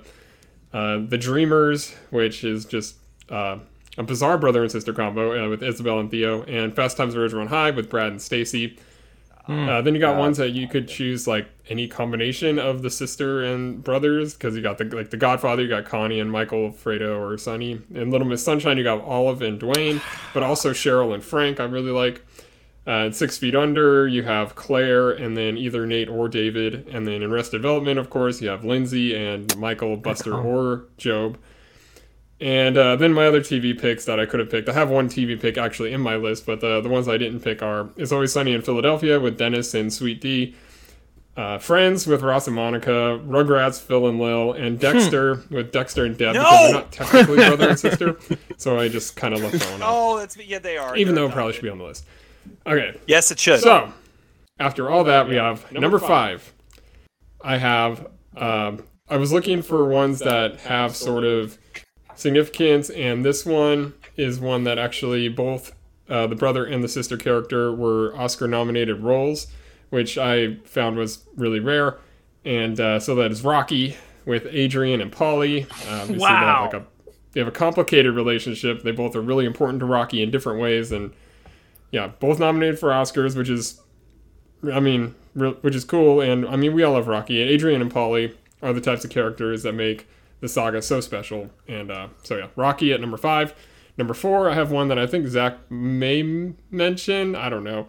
Um, it's uh, the War Zone with Yes. uh, Jesse and Tom. Yes. um, the two characters are really incredibly close to one another, and it is really a gut wrenching movie about some horrific things. But it's the bond between those characters that make it so empathetic.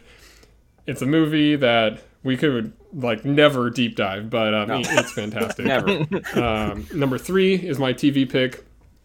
I um, I reviewed the the final episode on the podcast, uh, Animal Kingdom, with Andrew and Darn it. Julia. The the last couple seasons really, they the way they uh, make Pope and Julia He's about uh, like we know what- portrayed what the in the he's about. flashback scenes and their eventual decisions that lead to the scope of the actual narrative of the show just destroys me. Great It's a brilliant Todd. show and it's way better than it had any right to be.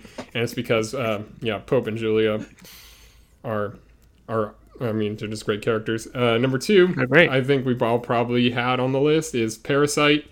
Um, Oh my Ki Woo and Ki Jung. Uh, I mentioned Parasite on my ensemble cast of the two- 2010s list. Oh, uh, man, oversight. before. And um, yeah, the schemes they pull and their bond is just one of the best things about the movie. You know, Jessica, only child, Illinois, Chicago.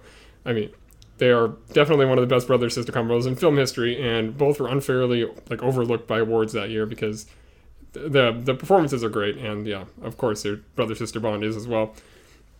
And my number one, the easy number one, is uh, Phantom Thread uh, with Yes. Reynolds and Cyril Woodcock. Um, I previously mentioned it in my most anticipated movies of fall 2017 and in the love stories of the 2010s.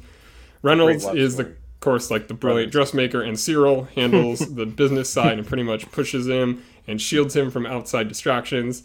And um, it's somewhat of an unhealthy relationship when he actually does find a match, but it uh, doesn't make their connection any less fascinating to watch. Uh, you you don't get a lot of power couple siblings, but uh, this is the clear number one when I thought about it. Yeah. So number five, Rocky. Number four, See, The War Zone. Number three, Rebecca Animal Kingdom. Number two, but Parasite, and number Thread one, Rebecca. Phantom Thread. Uh, yeah, congratulations, Adam. Uh, you probably won this, uh, and uh, I Wow. get to uh, give you one point and mention that every time until I decide to take it away because you screw up some category or something like that. Like that I did yeah, today. take it easy, guys. Yeah. Uh, okay. Wow, Well, did I- I don't- have Phantom Thread? Did you have it? Terry? No. I had it on my list. I I, put- I put it with Damn. Phantom Thread. Um, Dang. So I, but that was the only one I got. The only one I got was Phantom Thread. He mentioned two of mine in the honorable but- honorable mentions, but I think I think Terry has to win this because he got the number one. Yeah, I only got one, but it was the number one. I didn't have it number one, but it was the number one. You and you, Zach, you said you had one, right? You had Uh, Warzone. the Warzone, yeah. Well, who said Rocky? I said- Nobody. I, I didn't predict Rocky, but I said in my honorable mentions. Oh, okay. there was several like in our honorable mentions that he had mentioned too, which is a lot of overlap on that kind of stuff. But oh, what a what a brutal. Oh, but I should have I should have realized you know, the the whole idea of the the both getting nominated for the Oscar. He would pull something like that. All right. Well, I guess I win. Okay. So I get to pick the next category. I think Todd loses a point because he predicted Adam would win. That's a good point. Yeah, that's a good point. Oh man. That uh yeah, I agree. I think Todd loses a point. I gain a You can point. go down from you know sixty to fifty nine. Adam keeps his Whatever has. point. And uh yeah, and then we'll we uh we'll go from there. Okay. Man, he he cut he roasted us really in The that. Pha- Phantom Thread was a good was a good pick because like he loves you know Rebecca and Phantom Thread is essentially Rebecca. yeah. Yeah, it's a really good movie, and it's a really good. Yeah, it's a really good brother choice. sister and the Deer Hunter. I guess not. No. Mm. But I was bu- Parasite, was my God, he- what an yeah, oversight! how do we forget Parasite? That Yeah. It's a and I, one. I'm bummed he did not put Conviction on his list. Like I thought that was going to be the stab of all stabs, and he was gonna like this has to be on the list. We have to mention this. All right. Well, I, think he's just win. gonna be proud of me that I mentioned Boy Meets World. I think that's what he, he might be proud of me. All right, moving on. It is time for our trivia segment. Are you ready? Well, let's hope so. Oh, I forgot about this. Jon Voight is a slap in the face. This is going downhill quick. Trivia. And to start our trivia segment, I have something to report on. Uh, Zach won last time, way back when this happened a month ago.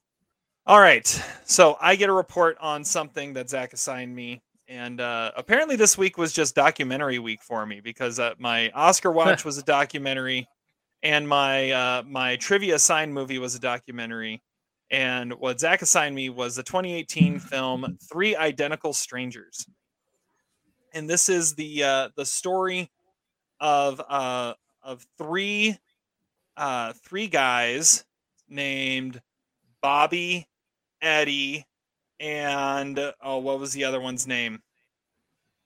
Bobby, Eddie, and David.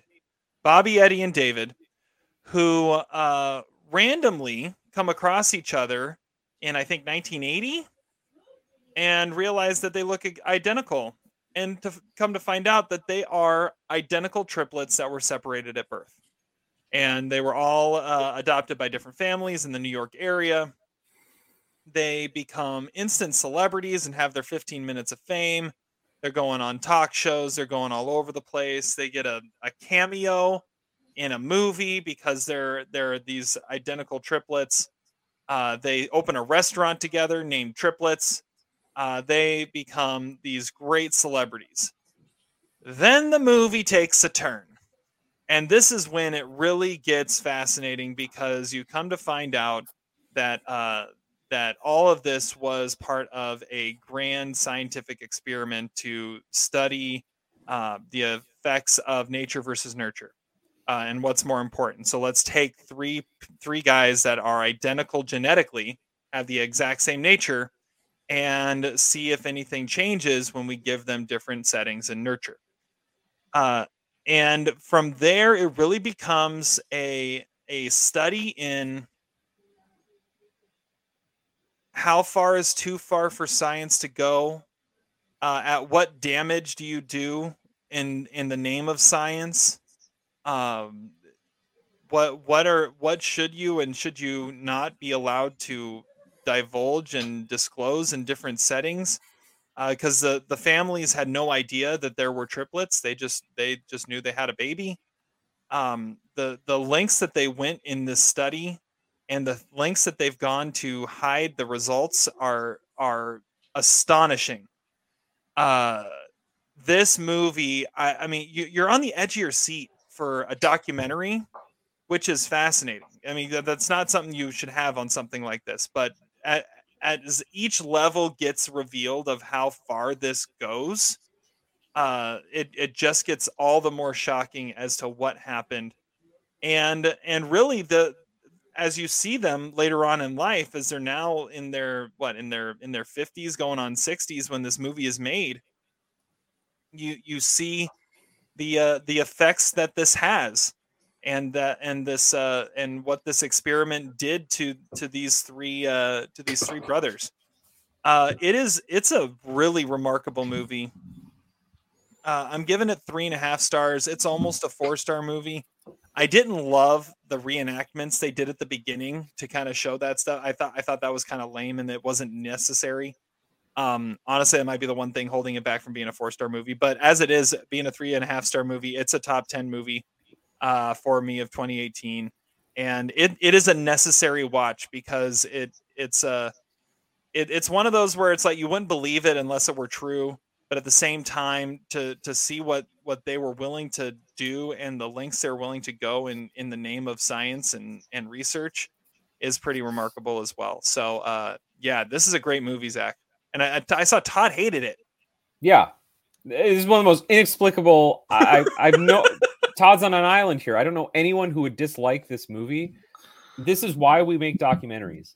I mean, if you would if you had made this movie, you know, with three Channing Tatum's and CGI, no one would believe it, right? I mean, Yeah.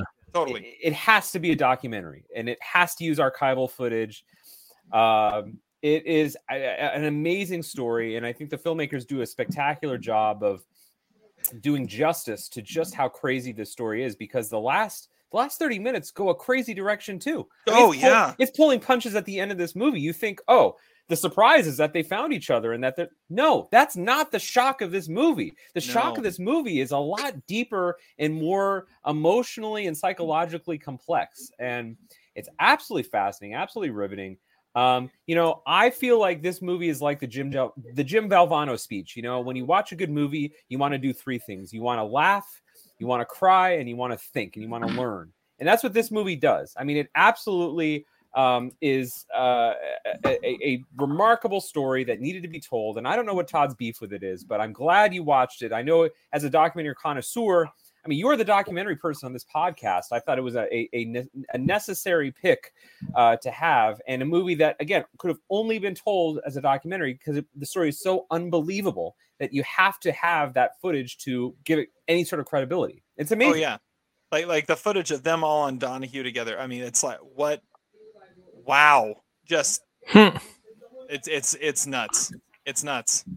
So yeah, I gotta a- see that one.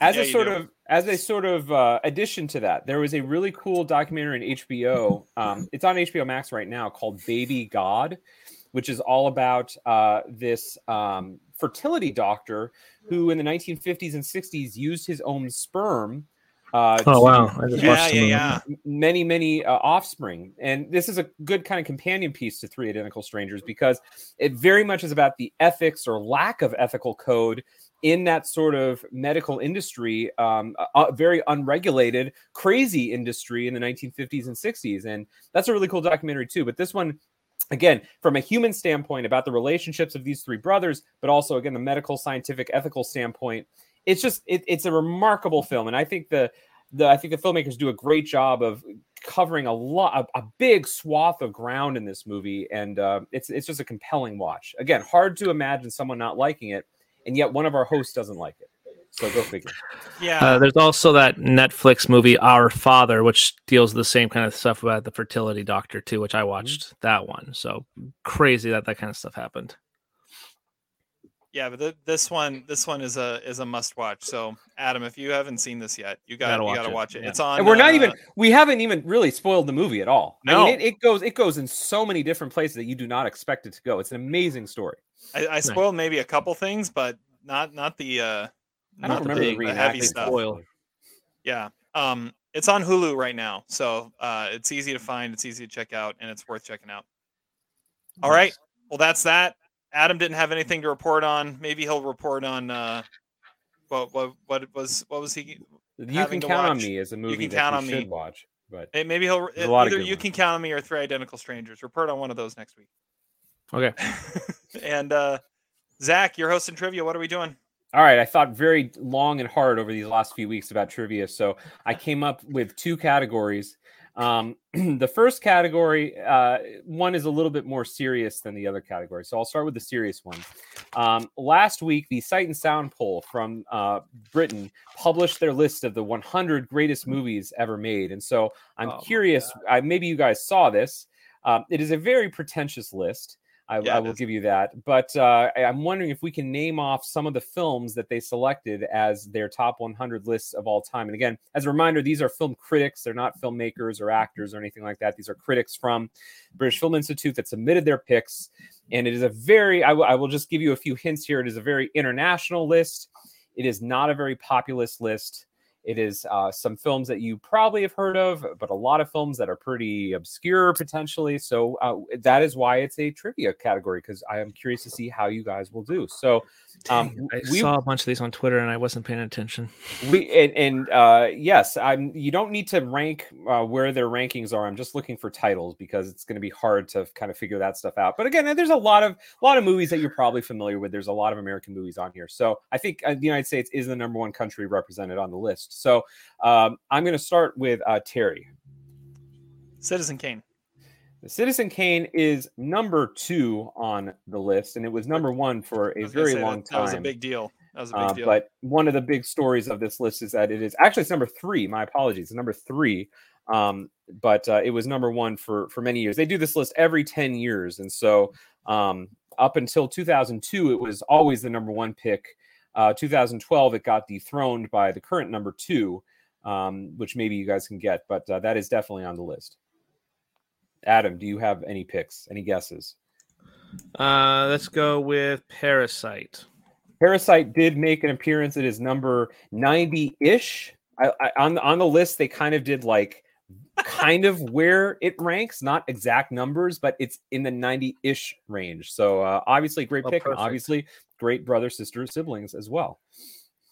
Casablanca. Casablanca is number 63-ish. So point for Terry. Let's go. Down in the 60s. 60. Um, The Godfather. Godfather is number 12. I, when they get to the higher numbers, they actually give like specific numbers. So I think the top 20 is specific numbers. The Godfather Part 2. Godfather Part 2 is not on the list. What? Wow. Now, do I give mulligans? I'll give you one mulligan. I was going about to say, let, let, let's do one. Yeah. Okay, one mulligan. Uh, we'll go to you, Adam. There's a number Uh, of films you know. It's not. It's uh, not Pulp crazy Fiction. Pulp that was Fiction. also one of the big omissions from the list. Pulp Fiction is not on the list, so I Wow, guess the okay. uh, the mulligans can't. There was a lot of talk about how can you not have a list with Pulp Fiction, but uh, that was uh, part of the uh, the news of this list when it came out a couple weeks ago. Interesting. Schindler's List. Schindler's List is uh, not on the list. I give up. I- Wow. I know what number one is. I just have no idea how to actually say the title because the title Well, is then like why don't you say that? Yeah. I, I think you could. yeah, Why don't you say what you think it is, and we'll it, see. if it ha- I know it has 1800 in the title. That's all I know. Uh, it, it does have numbers in it. Isn't Uh, it 1800? Should we give Should we give Terry some credit? I, it, it is Jeanne Dielman, 1080 Bruxelles, 1080. or no 23 K to Commence, uh, 1080 23, Bruxelles, whatever. Yeah, which it's- is technically a movie I reviewed uh, last year on the You did. podcast. It- it I, was your I cri- it was a did- It was my review you did. Criterion watch. So Yeah. um, I'll give Terry a half point. How about that? Okay. And I gave it three and a Nice. half stars. I wouldn't call it the number one movie of all time, but it is a very good movie. All right, Adam. Anything you have Uh, the ability to take the lead uh, here if you get one. Annie Annie Hall. Annie Hall is definitely not on the list. I, I have a feel this list was not into Woody Allen, shall we say? This No. list was a, Dang, very much, with the other one. very much a list about uh, trying to um, correct some of the very male Eurocentric choices of yesteryear. So I will give Am you the top. in? Uh, I guess with a half point, sure. Go ahead, Terry. You have another guess if you want. Spirited Away. Spirited Away actually did make the list, so you get you do get a point for that. It's one of the few animated movies on the list. It was is seventy five ish. So congratulations. Do you have any more that you can think of? the score is right now three and a half to two with Terry. After leading. saying I give up, you you somehow pulled another one out.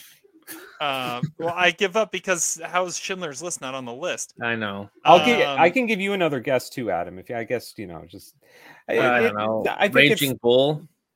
Raging Bull. Uh, No. Raging Bull is not on the list. No. Seven Samurai. Seven, oh Sam- damn it! There Seven. Samurai is on the list. It is number twenty. So you got to you got to go think Criterion Collection. That's that's the big right. uh, sort of The Red uh, Shoes. You The red shoe. Well, it would definitely be on Todd and Adam's list, but uh, the red shoes is number sixty-seven ish. Okay. Um let's see here. Let's go with I think I've been generous enough. I Yeah, I, I, I, generous I, enough. I think that's pretty generous. So probably some of the, some of the other so the top ten was number ten, Singing in the Rain. Number Oh. nine, Man with the Movie Camera. Number eight, Mulholland Drive. Oh, Oh, Number seven, Beau Travail. Number six, 2001 A Space Odyssey. Number five, In the Mood for Love. Number four, Tokyo yeah. Story. Number three, Citizen Kane. Number two, and this was the number one from 10 years ago, Vertigo. And number oh one, right. uh, John Dielman. Some other ones that you might have been able to get uh, Do the Right Thing was number 24. Taxi Driver was 29. Portrait of a Lady on Fire is number 30. That's City right. Lights that's is right. That's I've seen. That's the one I saw off the freaking Twitter. Rear Window Ah. 38, um, Blade Runner 54, uh, Moonlight 60 ish. Um, let's see, uh, Sp- Spirited Away and My Neighbor Totoro, both around uh, the 70s uh, region. Um, A Brighter Summer Day, which I reviewed last year, number 78. Blue Velvet 84, The Shining 88. Um, and uh, let's see, Get Out, number 95. Get out. Wow. All right, what's our other list? Okay, this one was a more fun one. So, you know, I, I did say that I've been um, stockpiling lists to think of. So, this one is a little bit out of date, but I think you will still appreciate it. So, this year, uh, Tom Brady did separate from his wife of many years, Gisele Bündchen. And so, uh, when they separated, uh, there were several betting markets that had Gisele next boyfriend odds. And I'm curious to see uh, if you could come up with any potential picks from this very credible, very authentic list from Oh Sports Betting Dime. Um, who do you think made the list of Gisele next boyfriend odds? And we'll start with you, Adam, because you need to come back from your deficit. Jeez Louise. Um, this is perfect. I know I saw Antonio Brown pop his uh, name, like photoshopped a picture of him and his wife. Okay, he's not on the list, but I'm going to give you a point because he did he did make some appearances on Instagram uh, and made some spirited appeals to uh, Gisele. So I'll give you a point for that. Yes. Thank you. All all right, the the uh, the obvious answer has to be Pete Davidson, right? Pete Davidson was number two. He was plus Yeah. 900. All right, Adam. Do you have anybody anybody else? Oh my god, this is a great list. Um, Now the odds are uh, as of November uh, October 5th, so it might be a little bit outdated, but uh, think back to when this was uh, in the news. uh, let's go Channing Tatum, even though probably not. And Channing Tatum is a great guess. Unfortunately, he's not on the list. But you're in the right. You're in the right territory. I'm kind of surprised. I think Channing Tatum is married. I think that's the problem in, in real Probably. life. Well, So, probably. All right, I I have a couple more here. okay. Jimmy Garoppolo. Oh, Uh, I think he's also. Is he not also married? He's not on the list, but it's a good guess. Oh, eh, that that that had to be on the list. My, the other one I, I wrote down was Neymar. Uh, no, but Because they're soccer. so- Brazilian. soccer is a good direction to Oh, go. uh, Cristiano Ronaldo. Ronaldo was number five on the list. So that I would've went I went good the one. Brazil connection and went with Neymar instead. So Ronaldo is number five. Brad Pitt was number four at eleven hundred plus eleven hundred. Jason Momoa at plus one thousand, number three. Oh, Pete yeah. Davidson plus nine hundred, number two, and then number one. This one was kind of surprising, but uh, I could kind of see it. Bradley Cooper plus Oh. eight hundred. Um, certainly a similar age range. Also, were on gonna this say Rob list- Gronkowski. Rob Gronkowski. Well, I yeah, it's, it's I could see that. Uh, Zac Efron, John Boyega, Drake, Harry Styles. Although I think then people saw the movie with Harry Styles, so he probably shut off the list. And uh, Riz Ahmed and John Mayer at plus thirty thousand. I I almost like the odds on that, but uh, It's, it's worth it's worth a stab. but plus thirty thousand is pretty. It's worth throwing five bucks on. All right, I think I win that then, don't I? I think Terry wins uh, wins trivia. Yes. All right. He did somehow pull um he, he did somehow pull uh spirited away out of his ass so that was impressive I had one. that one ready to go. I was just like, well, let's go with the obvious one first and say Schindler's List, and then I'll go with Spirited Away. But yeah but this list is too cool for spielberg i mean come on you know spielberg is Schindler's passe List. populist he is a popular director we don't want a popular director on our highfalutin pretentious list it's Schindler's List. bag All right, lunch. time for quote of the day. Strawberries Not the cheese. Womack. with a little sex in it. Quote of the day. and I won, so I get to go first. There, there have been several quotes that have popped up throughout this that I that I could have gone with, but I think after winning trivia, I have to quote the one and only Tyrion Lannister and just simply say, "I drink and I know things." There we go. You're welcome. You're welcome. All right, Adam, you're next. All right. In honor of Todd not being here, I have a quote from Boy Meets World. Yes. Uh, this is from George uh, Feeny. Uh, you don't have to be blood to be family, and that's what we are here on the Almost Sideways podcast. Oh, I like that. I should Well- have ended with you. 'cause Zach's gonna Yeah. say something yeah, it's a- stupid now. I have a stupid quote. Very stupid. My quote comes from my number one sibling, Anita Miller. Um, and uh, not a lot of great Anita Miller quotes on the IMDb page. Someone needs to work on that. She, you know, she's also the new girl, so she should get some notoriety. A- Adam has seen almost all the episodes. Uh, but uh, my number one quote is also the Regal quote of Almost Famous, which we did not do back in the old day because Regal quote did not exist back then. And the quote is, "This is a house of lies." It's a good one. this is a house of lies. Yes. Yes. I love it. All right. Well, with that, we're going to draw this podcast to a close. Thank you guys so much for listening to episode 202. Again, make sure you're subscribing, rating, reviewing. We'll be back at you next time with another episode. Until then, have fun watching movies, and we'll catch you on the flip side. Later. Despite your crass behavior, I'm glad we were able to do this together.